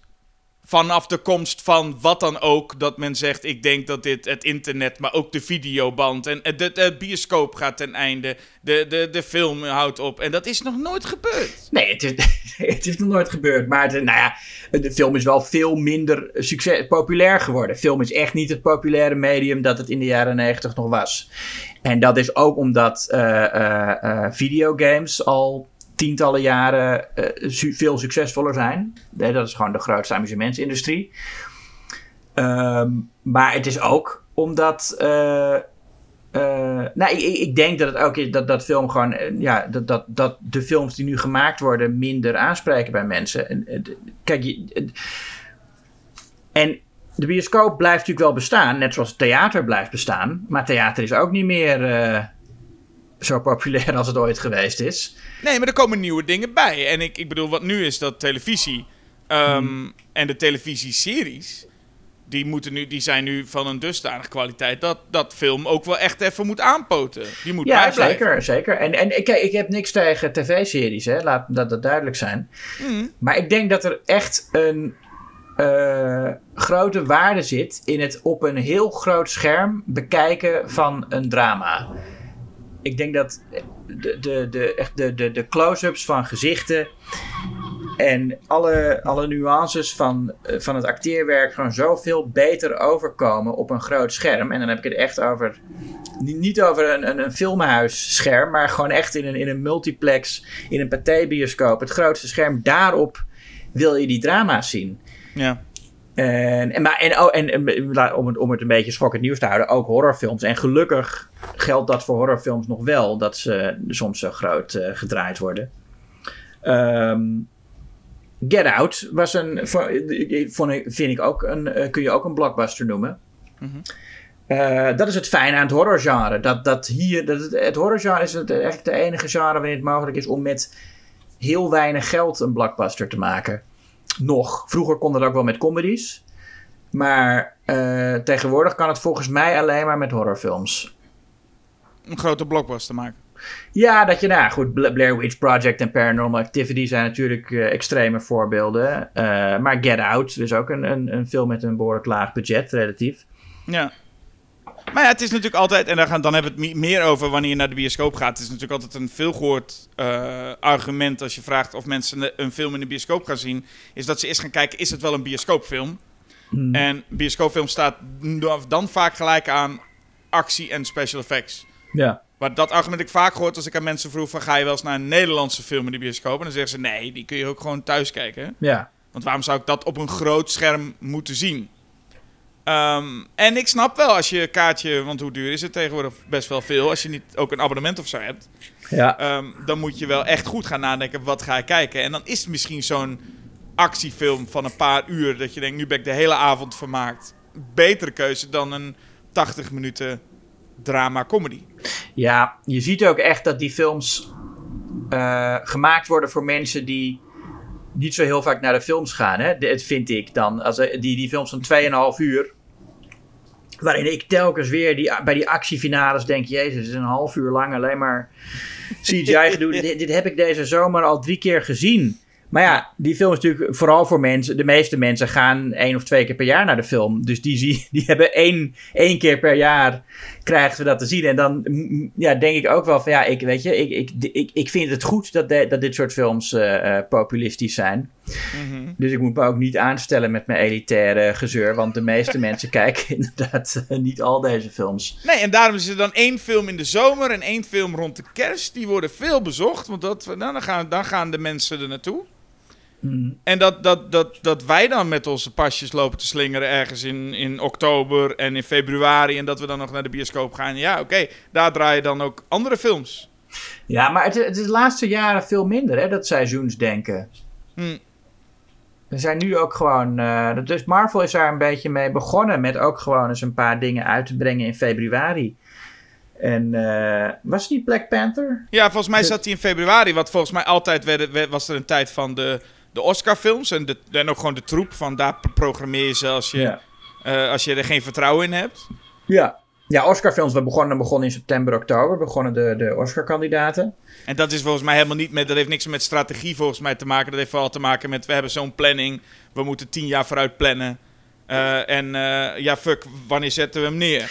Ja, ik zeg, ik vind, ja, ik vind ook wel. Ik ben, ik ben, ik ben ook wel blij dat, die, dat The Little Mermaid het niet zo goed doet als Disney had gehoopt. Ik hoop dat ze daar de, de goede lessen uittrekken en niet de verkeerde lessen. Dat is dan ook weer zoiets, hè? Want je hebt op Twitter natuurlijk heel veel mensen die. En, en het, was ook, ja, dan wordt op het nieuws en in, in de krant staat dan dat die film heel controversieel is, omdat, uh, zij, uh, omdat de kleine zeemermin nu wordt gespeeld door uh, Halle Bailey, die, die zwart is. Mm -hmm. En dat mensen daar een probleem mee hebben. Ik denk dan, ja, dat gaat om een paar duizend mensen op Twitter. In de jaren negentig hadden die ook die mening gehad, maar had dat niet in de krant gestaan, omdat er toen geen Twitter was. Uh, dat, dat is helemaal geen. De meeste mensen kan het helemaal niks schelen of die film woke is of niet. Ik heb, ik, ik weet, ik heb de film, uh, de nieuwe Little Mermaid, nog niet gezien. Ik ook niet. Maar het enige wat ik wel zag waar ik zelf op moest lachen, is dat je hebt uh, Botje. Ja. Ik weet niet hoe die in het, in het, in het uh, Engels heet. Flounder. Flounder, ja. Ja, en dat is eigenlijk een botje. En dat is dan in, in een leuk personage uit de tekenfilm. En hier is het gewoon een vis. Het is gewoon een vis, ja. ik vond dat ja, echt heel grappig. Ja. Ik vond het heel grappig. Het is gewoon een vis. Dat, ik, ik... Ja, maar dat is bij The Lion King was het toch ook zo? Dat waren wel gewoon, dat was gewoon een leeuw. Ja, maar ik had het gewoon, ik had, ik, omdat ik de film niet gezien heb, ik vond, het heel leuk gevonden als het ook gewoon, als hij niet kon praten, maar dat het gewoon net een Oh, ja. vis is. Gewoon dat hij ook niks doet, maar gewoon alleen maar Ja. zwemt. En Sebastian is gewoon een krab.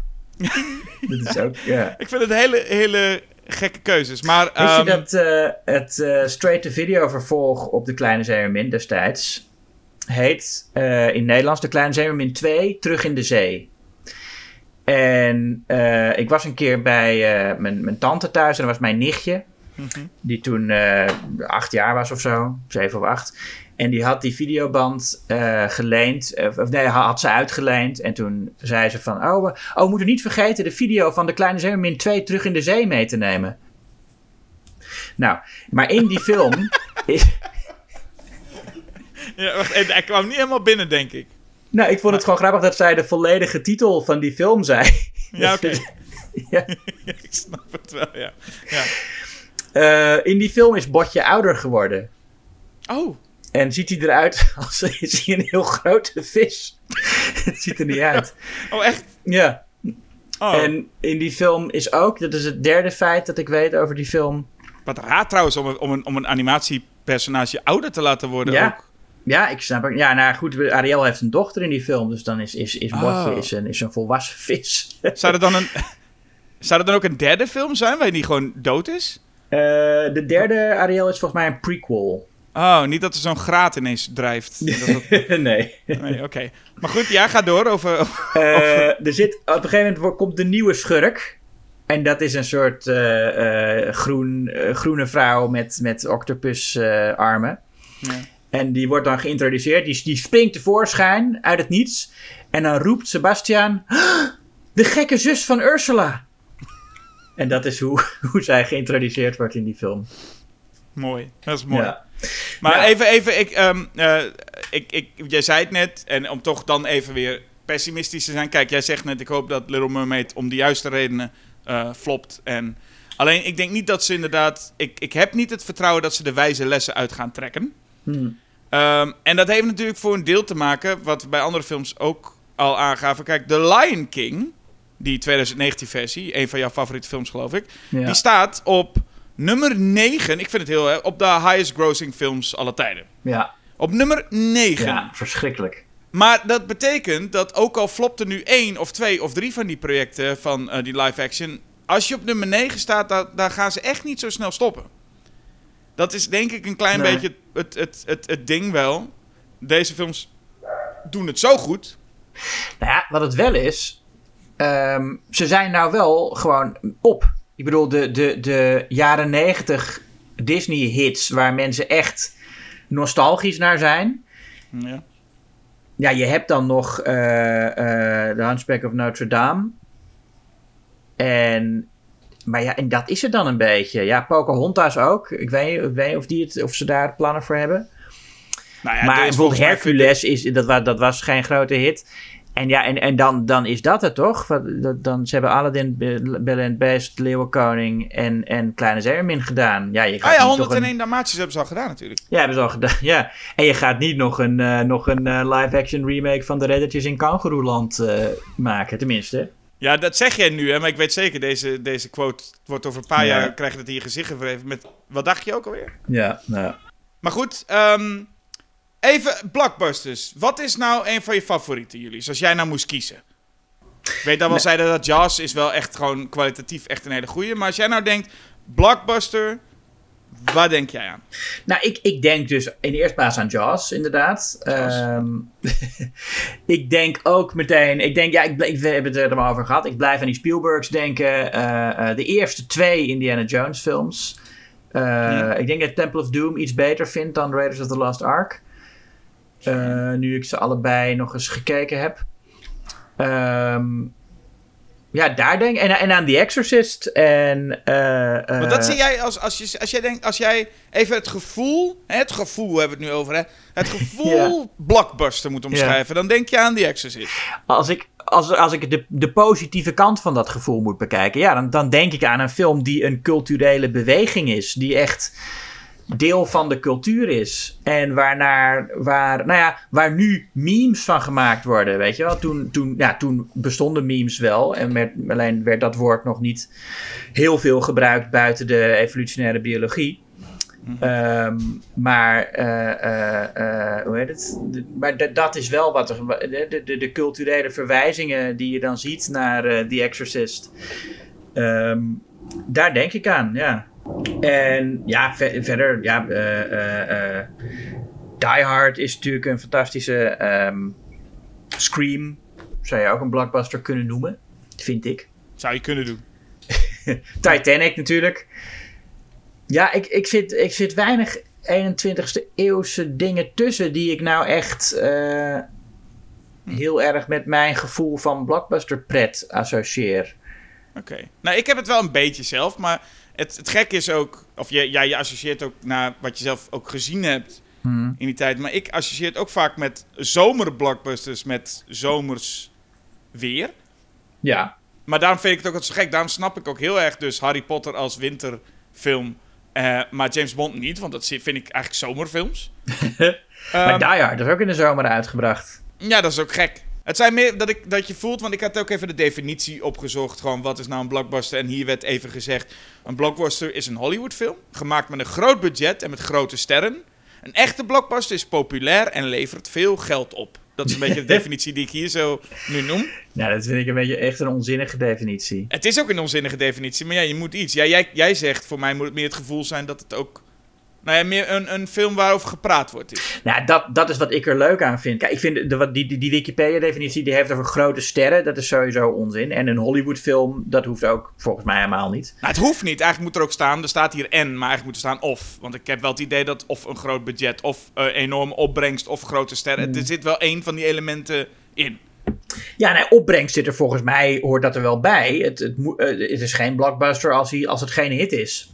Nee. Maar wat, het voor mij, wat voor mij het leuke is aan blockbusters, is dat het films zijn waar iedereen het over heeft. En ja, dat denk ik ook wel aan, aan drama's. Eh, The, The Horse Whisperer is een film die ik nooit gezien heb. Maar- punt. Waarvan ik wel nog weet dat dat een, echt een, een, een, een zomer eh, eh, blockbuster was destijds. Ehm, American Beauty meen ik me ook zoiets van te herinneren. Die was volgens mij was wel eh, in, in, in, de, in de herfsttijd dat die uitkwam. Maar was ook zo'n film waar. Maar dat, dat, zei, dat, is, dat is geen blockbuster te noemen. Nee, toch? Nee, oké, dan, nee, dan gaan we een beetje te ver. Dat gaan we eh, te ver. En wat mij betreft zit toch een beetje in dat gevoel van die blockbuster... zit dat iets zomersfeertje, maar ook het, Hmm. wel gewoon het, het spektakel. En ik weet dat dit is een beetje wat Spielberg gewoon volgens mij in zijn slaap al, al doet. Hmm. Ehm, maar bijvoorbeeld eh, Twister vind ik echt... Een, Oh ja. Echt een zomerblockbuster, als je het mij vraagt. Als je die, Speed. Speech, ja, gewoon alles wat Jan de Bond doet. Nee, dat, dat gaat te ver. dat gaat te ver. Ehm, En eh, hoe heet het? Ehm, hoe heet hij nou? ja. Die met Harrison Ford. Niet Indiana Jones en niet Star Wars. Fugitive? De wat? The Fugitive, Fugitive. ja. Ja, maar dat is, dat is, dat is echt zo'n lekkere ouderwetse film. Ja, de finale valt een beetje tegen. Maar de, de eerste anderhalf uur is echt zo heerlijk eh, eh, ouderwets amusement. Met, eh, met echt een, ja... Met een filmster, Jasper. Met een filmster, dat is hij wel, hè. Maar, Ja. ehm, en wat ik, wat ik zelf heel erg heb, is eh, zomer 2003. Is toch een, een nou ja, redelijk recent dan. 20 jaar geleden, moet je nagaan. Ja. Ehm, is eh, de eerste Pirates of the Caribbean. ja. Ik weet wel dat ik die zag en ik toen ook wel voelde van... Oké, dit de bioscoop zat helemaal vol. Ik had geen idee wat het was. Ik kende ook de attractie niet. Dus ik dacht, ik heb geen idee waar we überhaupt naar gaan kijken. En toen werd ik wel een, kreeg ik als, nou ja, s- wat, hoe oud zou ik geweest zijn? 16 of zo. Een film voorgeschoteld met, voor mijn gevoel, alles. Ja. Zo- Zo'n zo'n lange film, want die duurde ook lang. Ja, tegenwoordig zou je het bijna kort noemen, denk ik. Maar het is een lange film. Hmm. Ehm, ehm, er, zit wat, er zit een vleugje horror in. Familiehorror, griezel. Ja. En eh, er- er zit, er zit eh, een liefdesverhaal in, er zit een gevecht, er- leuke types. Het was voor mij een, een, een theme die nog steeds, nou ja, die iedereen nog steeds kan neurien. Ehm, het is een beetje dat die film en ook die serie, maar dat geldt inmiddels ook voor Marvel of superheldenfilms of Jurassic World of noem het ook maar, dat het gewoon een slechte naam heeft. Want als ik nu Pirates of the Caribbean zeg, denkt iedereen aan, oh, die filmreeks die zo uitgemolken Ja. is. En waar de vijfde film en de vierde, iedereen denkt, wat moeten we ermee? Maar die eerste is, wat mij betreft, nog steeds wel een van de grootste schoolvoorbeelden van, dit is een lekkere zomerblockbuster. Ja, absoluut. Ja, en ik moet zeggen, die, die vervolgen vind ik geen goede films. Maar wel, ehm, ik heb er wel bewondering voor dat Gore Verbinski die gemaakt heeft. Want ze zijn, het zijn echt best wel duistere films. En ook best wel rare films. Waarin Gore de eerste Verbinski- twee vervolgen dan vooral. Ja, de eerste, ja, nee, sorry, de eerste twee. moet ik- De, de, twee, de, de, de oorspronkelijke trilogie van precies. Gore Verbinski heb ik het over. ja. ja, want die andere twee, die daarna, vier en vijf, dat is, dat is, dat is niet veel waard. Dat, maar ja, die, nee, vier was, was, was heel matig en vijf is echt een ontzettend slechte film. Ja, precies. Maar die inderdaad, die twee vervolgen van Verbinski, die gaan... Die, die gaan echt... er gebeurt zoveel. Dat is ja, het is een, na- een onvoorstelbaar. nauwelijks, nauwelijks te volgen verhaal. echt, met echt ja. best wel gruwelijke, eh, rare dingen ook. En, en eh, heel duister. Mhm. En eh, er, wordt, er is, begint ook met, met kleine kinderen die, die dreigen opgehangen te worden. En Nee, nee, dreigen, die worden opgehangen. Wordt er, ja, is het ook nog zo? Wordt het, gaan ze, worden ze echt opgehangen? Kind wordt, wordt opgehangen. Ja. Maar dat, dat Gore Verbinski dat gewoon allemaal... eh, en van wanneer zijn die films? 2005, 6, 7 of zo? ja, die periode, ja, klopt. Dat zou je nu dus ook, denk ik, niet meer kunnen... om, om echt zo'n zo'n auteursfilm te maken van een blockbuster. En dat vind ik dan vergelijkbaar met, met, wat, met wat Michael Bay in die tijd deed... met de Transformers films. Ja, het is toch, en dat is dan wel weer zo, en dan, moet je dan moeten wij dan als, als kijker af en toe geluk mee hebben, dat er zo'n iets wat gekkere filmmaker gewoon een groot succes heeft. En dat dan Ja. de studio ook zegt, weet je, maakt niet uit wat je doet. We letten Ja. niet eens meer op wat je doet. En volgens mij kan een filmmaker dan eh, lekker losgaan. Totdat de filmmakers wel even gaan kijken met wat ben je eigenlijk aan het doen. Of de, de studio. En dan schrikken ze zich rot. Want ik denk echt dat Ja. ze bij At World's End... moet iedereen toch in die bioscoopzaal gezeten hebben tijdens de preview... en denken, wat, wat, wat is dit? Nou ja, maar wel een van de grootste hits aller tijden in de, daarom. destijds. En toen was het zo dat, dat, dat eh, Mark Kermode, een Britse bekende filmcriticus, die heeft toen een boek geschreven, The Good, The Bad and The Multiplex, waarin hij zijn, en dat was ook altijd zijn stokpaardje in het radioprogramma dat hij eh, volgens mij nog steeds doet, dat hij zo'n hekel heeft aan nou, Pirates of the Caribbean was destijds zijn grote steen des aanstoots en de films van Michael Bay, met name de Transformers films, die haalde hij heel vaak aan als dat is wat er mis is met Hollywood van tegenwoordig. Dat is wat er mis is met de blockbusters. Dat is waar de filmcultuur aan kapot gaat. Ja. En ik was dat toen eh, destijds, eh, eh, toen ik hem, vond ik dat altijd wel, wel grappig om hem dat te horen zeggen. En dan was ik het ook zeker op het gebied van Michael Bay heel erg met hem eens. Maar als ik nu terugkijk, denk ik, dat waren wel twee auteurs, die Gore Verbinski en die Michael Bay, die echt met een eigen visie een heel, op een bepaalde manier heel persoonlijke films maakten. Ja. Ehm, zeker ook die Bad Boys 2 van Michael Bay. ja, daar kunnen we ook een aparte podcast over Ja, eh, dat maken. moeten we een keer doen. Dat is zo'n, dat, dat vind ik, het is, ja, het is een van de slechtste films aller tijden. En het is ook echt een meesterwerk. Het Het is is echt een- eh, ook een van de beste films altijd. Ja. Nee, klopt. Eh, klopt, eens. En, maar, maar omdat het zo'n persoonlijke film is, je ziet echt alles van Michael Bay in die film. En, eh, ze- en, en als je nu kijkt hoe de blockbusters er nu uitzien, nou ja, dat is over het algemeen zijn dat eh, heel vlakke, generieke films.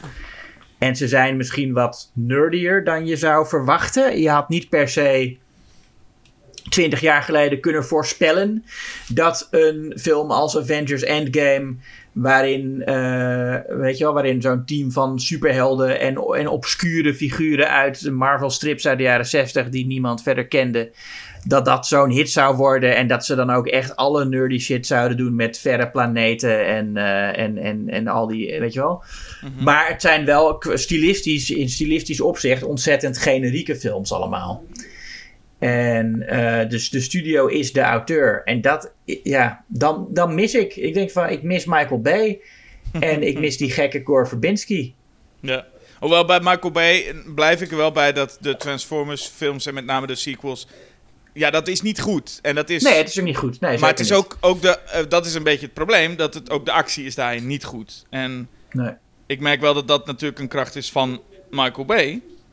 Goede gelikte eh, actie maken. Hmm. En dat doet, hij, dat doet hij met die films ook niet. Dus dat is wel heel jammer. En ik merk bij die Pirates films dus dat die twee, van, die twee vervolgfilms van Gore Verbinski... die zijn heel eigenzinnig, raar en eh, echt niet te volgen. Met name die derde. Mhm. Maar ik merk wel dat hoe die eerste, hoe simpel die eerste eigenlijk is. Zeker als je het vergelijkt met die twee vervolgen. Ja. Ehm, en dat waardeer ik heel erg aan. Dus ik, ik ik haal die vaak aan als een van de favoriet, mijn favoriete summer blockbusters. Ja, dat is ook wel een goede keuze. Ja, en dan heb je, nou ja, kijk, een, een van mijn favoriete films aller tijden is Mad Max Fury Road. Maar ja, dat, dat was geen enorme hit. Hmm. Wel een film die een behoorlijke. Nou, een tijd leek het erop dat, dat, dat die film wel een behoorlijke impact had. Er werden wel wat. wat eh, maar ja, dat is misschien ook mijn bubbel. Nou ja, er komt een vervolg, Ja. prequel dingetje. Ja. Dus dat doen ze ook niet zomaar.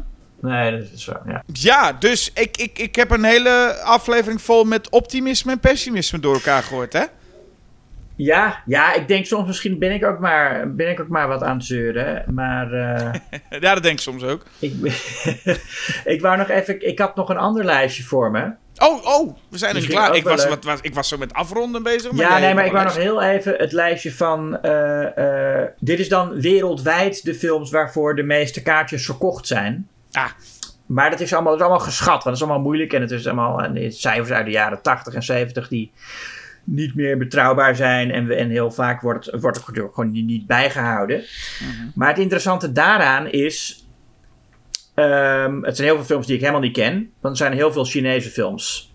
Oh. De, de, echt de bovenste nou, 20 zijn volgens mij bijna allemaal. Oh nee, de e- eerste westerse film die ertussen zit is Titanic. En, maar dan heb je er al zeker eh, twaalf eh, eh, films uit China op zitten. Oké, en jij gaat nu het hele lijstje voorlezen met Nee, nee, nee, nee, nee, nee. Dat ga ik niet doen. Oh. Maar Legend of the White Snake heeft 700 miljoen eh, tickets voor verkocht. Ehm, en ik, ik heb nooit van die film gehoord. Jij misschien wel. Ja, zeker. Uit 1980. Nou ja, dat is volgens Wikipedia, volgens deze lijst, dan nummer 1 als het gaat om aantal verkochte kaartjes. Legend of the White Snake. Nou, toch even die in het zonnetje zetten. Ja. Legend of the White Snake. Ja, maar goed, ook daar eh, zien we echt weinig films uit de 21ste eeuw. Avatar is de. Nee, eh, Avengers Endgame en Avatar, dat zijn de twee hoogst genoteerde eh, 21ste eeuwse films. Maar verder ook nog heel veel jaren 50, 60, 70, 80. Ehm, en ja, ik, ik, ik, ik denk niet dat die tijd snel gaat. Dat wij gaan meemaken dat die tijd terugkomt. Ehm, dat, je, dat een film als Jaws echt, dat mensen daarvoor in de rij stonden en dat het daar ook lang over ging. Want het was natuurlijk omdat zo'n film, nou ja, omdat wat we net zeiden, in het openingsweekend nog niet het grootste weekend was, was, de, was de cultuur veel langer in de ban van zo'n film. En we hebben nu natuurlijk ook zo'n groot aanbod aan verschillende media, dat dat kan ook helemaal niet meer, dat één film iedereen zo lang in de ban houdt. Wat ook, ja, ik, ik kan daar rouwig om zijn, maar het is natuurlijk ook, ja, het is natuurlijk ook fijn dat we zo'n, eh, eh, zoveel keuze hebben. En zoveel aanbod van wa- wat we gaan kijken. Maar het verandert wel onze verhouding tot films. Snap ik. En ik, misschien ben ik, gewoon- ik ben over het algemeen iets optimistisch op dat vlak. Ik denk dat, eh, zoals Ian Malcolm zou zeggen, life finds a way. Hmm. Ik denk wel dat, we, eh, dat er wel een manier wordt gevonden om eh, op een creatieve manier dat we. Ja, dat zoiets wel terugkomt. Niet precies op die manier hoor. Hmm. Dat, dat zal misschien niet kunnen. Maar er, er gaat iets goed komen. En het heeft ook te maken met wat ik net ook al zei. Ik heb dus in 2019 nog in een volle bioscoopzaal gezeten. Dat ik net mijn kaartje kon krijgen voor de eerste vertoning van Endgame. En zat met een hele zaal te juichen toen eh, eh, Captain America eh, die, die, die, die, die hamer ving. Om Ja, maar wat te noemen. Ja, dus dan, dus dan voelde ik, daar voelde ik nog wel echt, ah, hier is, hier is nog een stukje, echt vlak voordat ook de bioscopen allemaal dicht gingen en we een paar jaar gewoon niet meer heen konden gaan.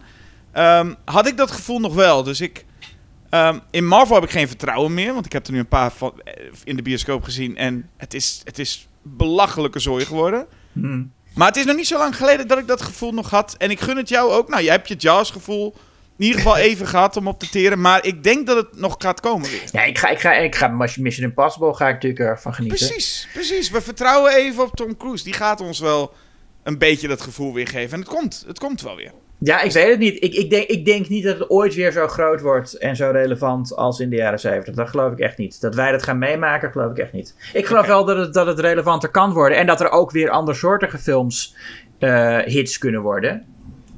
Maar ik geloof niet dat film ooit weer de culturele relevantie gaat hebben die het had in de jaren 60 en 70. Omdat er gewoon te veel alternatieven zijn. Te veel op tv, te veel achter de computer, eh, te veel games. Te veel... En, en nogmaals, dat is niet eh, iets wat ik zou willen zien veranderen, want dat kan ook helemaal niet. Maar het is wel iets wat ehm, ik, er, jammer, ik. Ik zou liever leven in een wereld waarin films eh, relevanter waren. Ja, zo'n tijd voordat de podcasts waren ook. En zo. Ja, ja, nee, ja, ook dat. Ja. Ja. Hoeveel mensen zitten niet naar onze podcast te luisteren, terwijl ze in die tijd ondertussen gewoon. Ja, we klokken nu alweer op anderhalf uur zo ongeveer. Dat, had gewoon een, dat is een prima film had je kunnen kijken, maar je zit hier naar te luisteren. tja, je had gewoon eh, de beste films aller tijden kunnen kijken. Je had gewoon Twister kunnen kijken nu. Ja. Dus eh, ik zou zeggen, luisteraars, stop alsjeblieft nu met luisteren. En wacht, nee, wacht nog heel even. Er komt nog een heel belangrijk stukje namelijk. Maar Ja, ga zo meteen gewoon wel even een film kijken. Ja, we, we- moeten wij eens een keer een audiocommentaar opleveren, Jasper? Dan kunnen, kunnen mensen een film kijken terwijl ze naar ons luisteren. Dat is een hele goeie. Ja. Eh, we gaan er eens over nadenken. Als er, als er suggesties zijn, wat, welke film audiocommentaar moeten leveren, dan eh, horen we dat graag. Ja, wat we ook graag horen, is jullie suggesties eh, in de zin van reviews achterlaten onder deze podcast en sterwaarderingen geven, abonneren, liken, subscriben, abonnement nemen op het fysieke blad en Ja, want die is net op de mat gevallen bij die, mij. oh ja, die is eh. net op de mat gevallen met een Suburbia special ditmaal. En het is een mooi nummer, mensen. Dus ik zou het echt, ik, ik, ik, zou, ik zou echt even eh, een abonnement opnemen. Ja, en er staat een artikel van Jasper in over, eh, over deel 5 in het algemeen. Daar hebben we nog niet eens gezegd dat er deze zomer een nieuwe Indiana Jones uitkomt. Oh ja, nou, bij, bij deze. Bij deze. Ja, ik heb hem. Het is zo erg, ik heb hem gezien. Maar het is onder embargo. Oh, Wat belachelijk is, want hij heeft in Cannes al gedraaid. En heel veel mensen hebben gewoon. Er zijn gewoon recensies van. Dus iedereen kan gewoon lezen wat bepaalde critici daarvan vinden. En als ik hem op Cannes gezien had, had ik hem dus wel mogen recenseren, denk ik. Hm. Maar bij deze persvoorstelling werd gezegd dat er een embargo is. Dus omdat ik hem niet in Cannes gezien heb, maar in Nederland, mag ik er nu nog niks over zeggen. Nou ja, ik, ik doe het ook maar niet, want ik weet dat ik denk dat ze dan wel, ik bedoel, legaal kunnen ze niks beginnen, want ik heb ook niks getekend. Maar dan loop ik toch de kans dat, ze me niet meer, dat ik niet meer op die persvoorstellingen mag komen. precies. Maar ik kan er wel bij, ik zeg er wel bij, eh Joan Embargo, dat is een zeldzaamheid. En dat zegt wel wat over hoe zij denken dat die film het gaat doen. Dat wij er nog niks over mogen zeggen. Mhm. Oké. Ehm, goed, dit, dit, eh, dit even terzijde. Ja. Eh, hey, het nummer dus, hè, koop hem. het nieuwe nummer kopen. En schokkendnieuws.nl, de website. Ja. Zo, Jan wees mij er laatst op dat ik dat, dat, ik dat vaak niet zeg, eh, de website. Niet? Oh. Nee, vaak vergeet ik schokkendnieuws.nl te zeggen. Maar bij deze, Ja, schokkendnieuws.nl. Ehm, waar je ook steeds weer, ook als je niet dit via een podcast-app luistert, ook steeds een nieuwe afleveringen ziet. ja, Met name de volgende Julius versus Jasper. ja. Eh, want eh, is het inmiddels bij jou al flink op, eh, ge- gewarmd met die Het is ventilator uit? nu eh, eh, lekker cool. Oh, ja, ja, precies. Nee, we zijn al toe aan onze 97ste Julius versus Jasper. Zo. En omdat het ook nog eens een keer warm is en we het laatst al hadden over zomerkampen, gaan we nog even door. En gaan we twee zomerkampfilms tegenover elkaar zetten, Julius. Welke waren dat ook alweer? The Burning en Sleepaway Camp. Ja, dus dat is, Nou. dat, dat is natuurlijk gezellig. De, ja, gezelligheid alom. Ja, dat eh, binnenkort. Eh, zie je allemaal op schoknieuws.nl of in je podcast-app. Yes. Nou, be- bedankt voor deze. Ik ga een bioscoop opzoeken, denk ik, voor wat verkoeling. Ja, Dra- Draait er plezier. nog wat leuks eh, nu-? Een lijkt eruit een leuke summer blockbuster. Eh, nee. The Flash, zie ik nu. Oh ja. Nou, over Ja, Michael die- Keaton gesproken. Ik zag er zo'n rare eh, eh, eh, trailer daarvan met heel veel rare citaten uit recensies. Ja, dan, maar dan moet je hem even opzoeken. Het zijn allemaal heel rare citaten. Die Uh, uit de Flash, oké. Nou, ik, zie, ik, zie, ik zie inderdaad The Flash, ik zie Spider-Man, ik zie Guardians of the Galaxy. Oh, het is inderdaad heel veel superhelden. Oh ja, die nieuwe Spider-Man, daar moet ik nog naartoe. Ja, dit, dit is die, die uh, Spider-Man in de, in de, de, de across, the, across the Spider-Verse. Ja. Oké, en een nieuwe, nieuwe Transformers zie ik. Ik zie een Little Mermaid inderdaad ook nog voorbij komen. Fast X. Dus de, de, de... Ja, Fast X, ja, die schijnt ook minder goed te zijn dan de andere. Nou ja, het is inderdaad niet heel... Uh... Niet veel soeps. Maar Spider-Man, ja, die eerste Spider-Man was wel een van de beste superheldenfilms aller tijden. Die uh, in Into the Spider-Verse. En nou is het Across. Dat vind ik wel vervelend. Dat de titels zo erg op elkaar lijken. Dat is ook al met Spider-Man No Way Home, Far From Home. Dat haal je toch door elkaar, Jasper? Dat is hoe, hoe verwachten ze nou dat wij, dat, dat wij gaan onthouden welke dan Into en welke Across the Spider-Verse is? Ik zal je wel vertellen, dat doen we niet. Nee. Nee.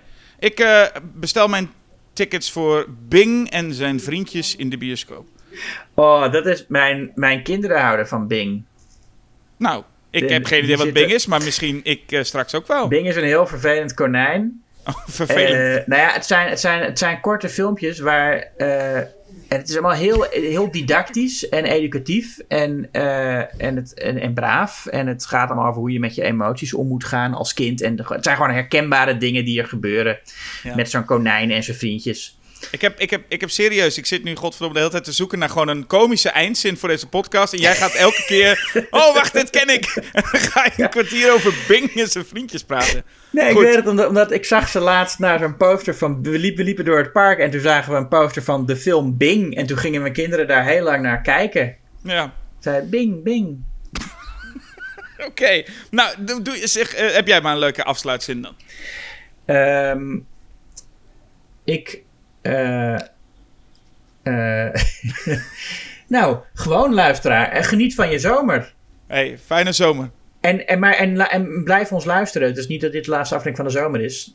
Uh, maar geniet, geniet van de films. tot de volgende keer. Tot dan. Kom mee, Flop. Ik kom eraan, Bing. ハハハハ!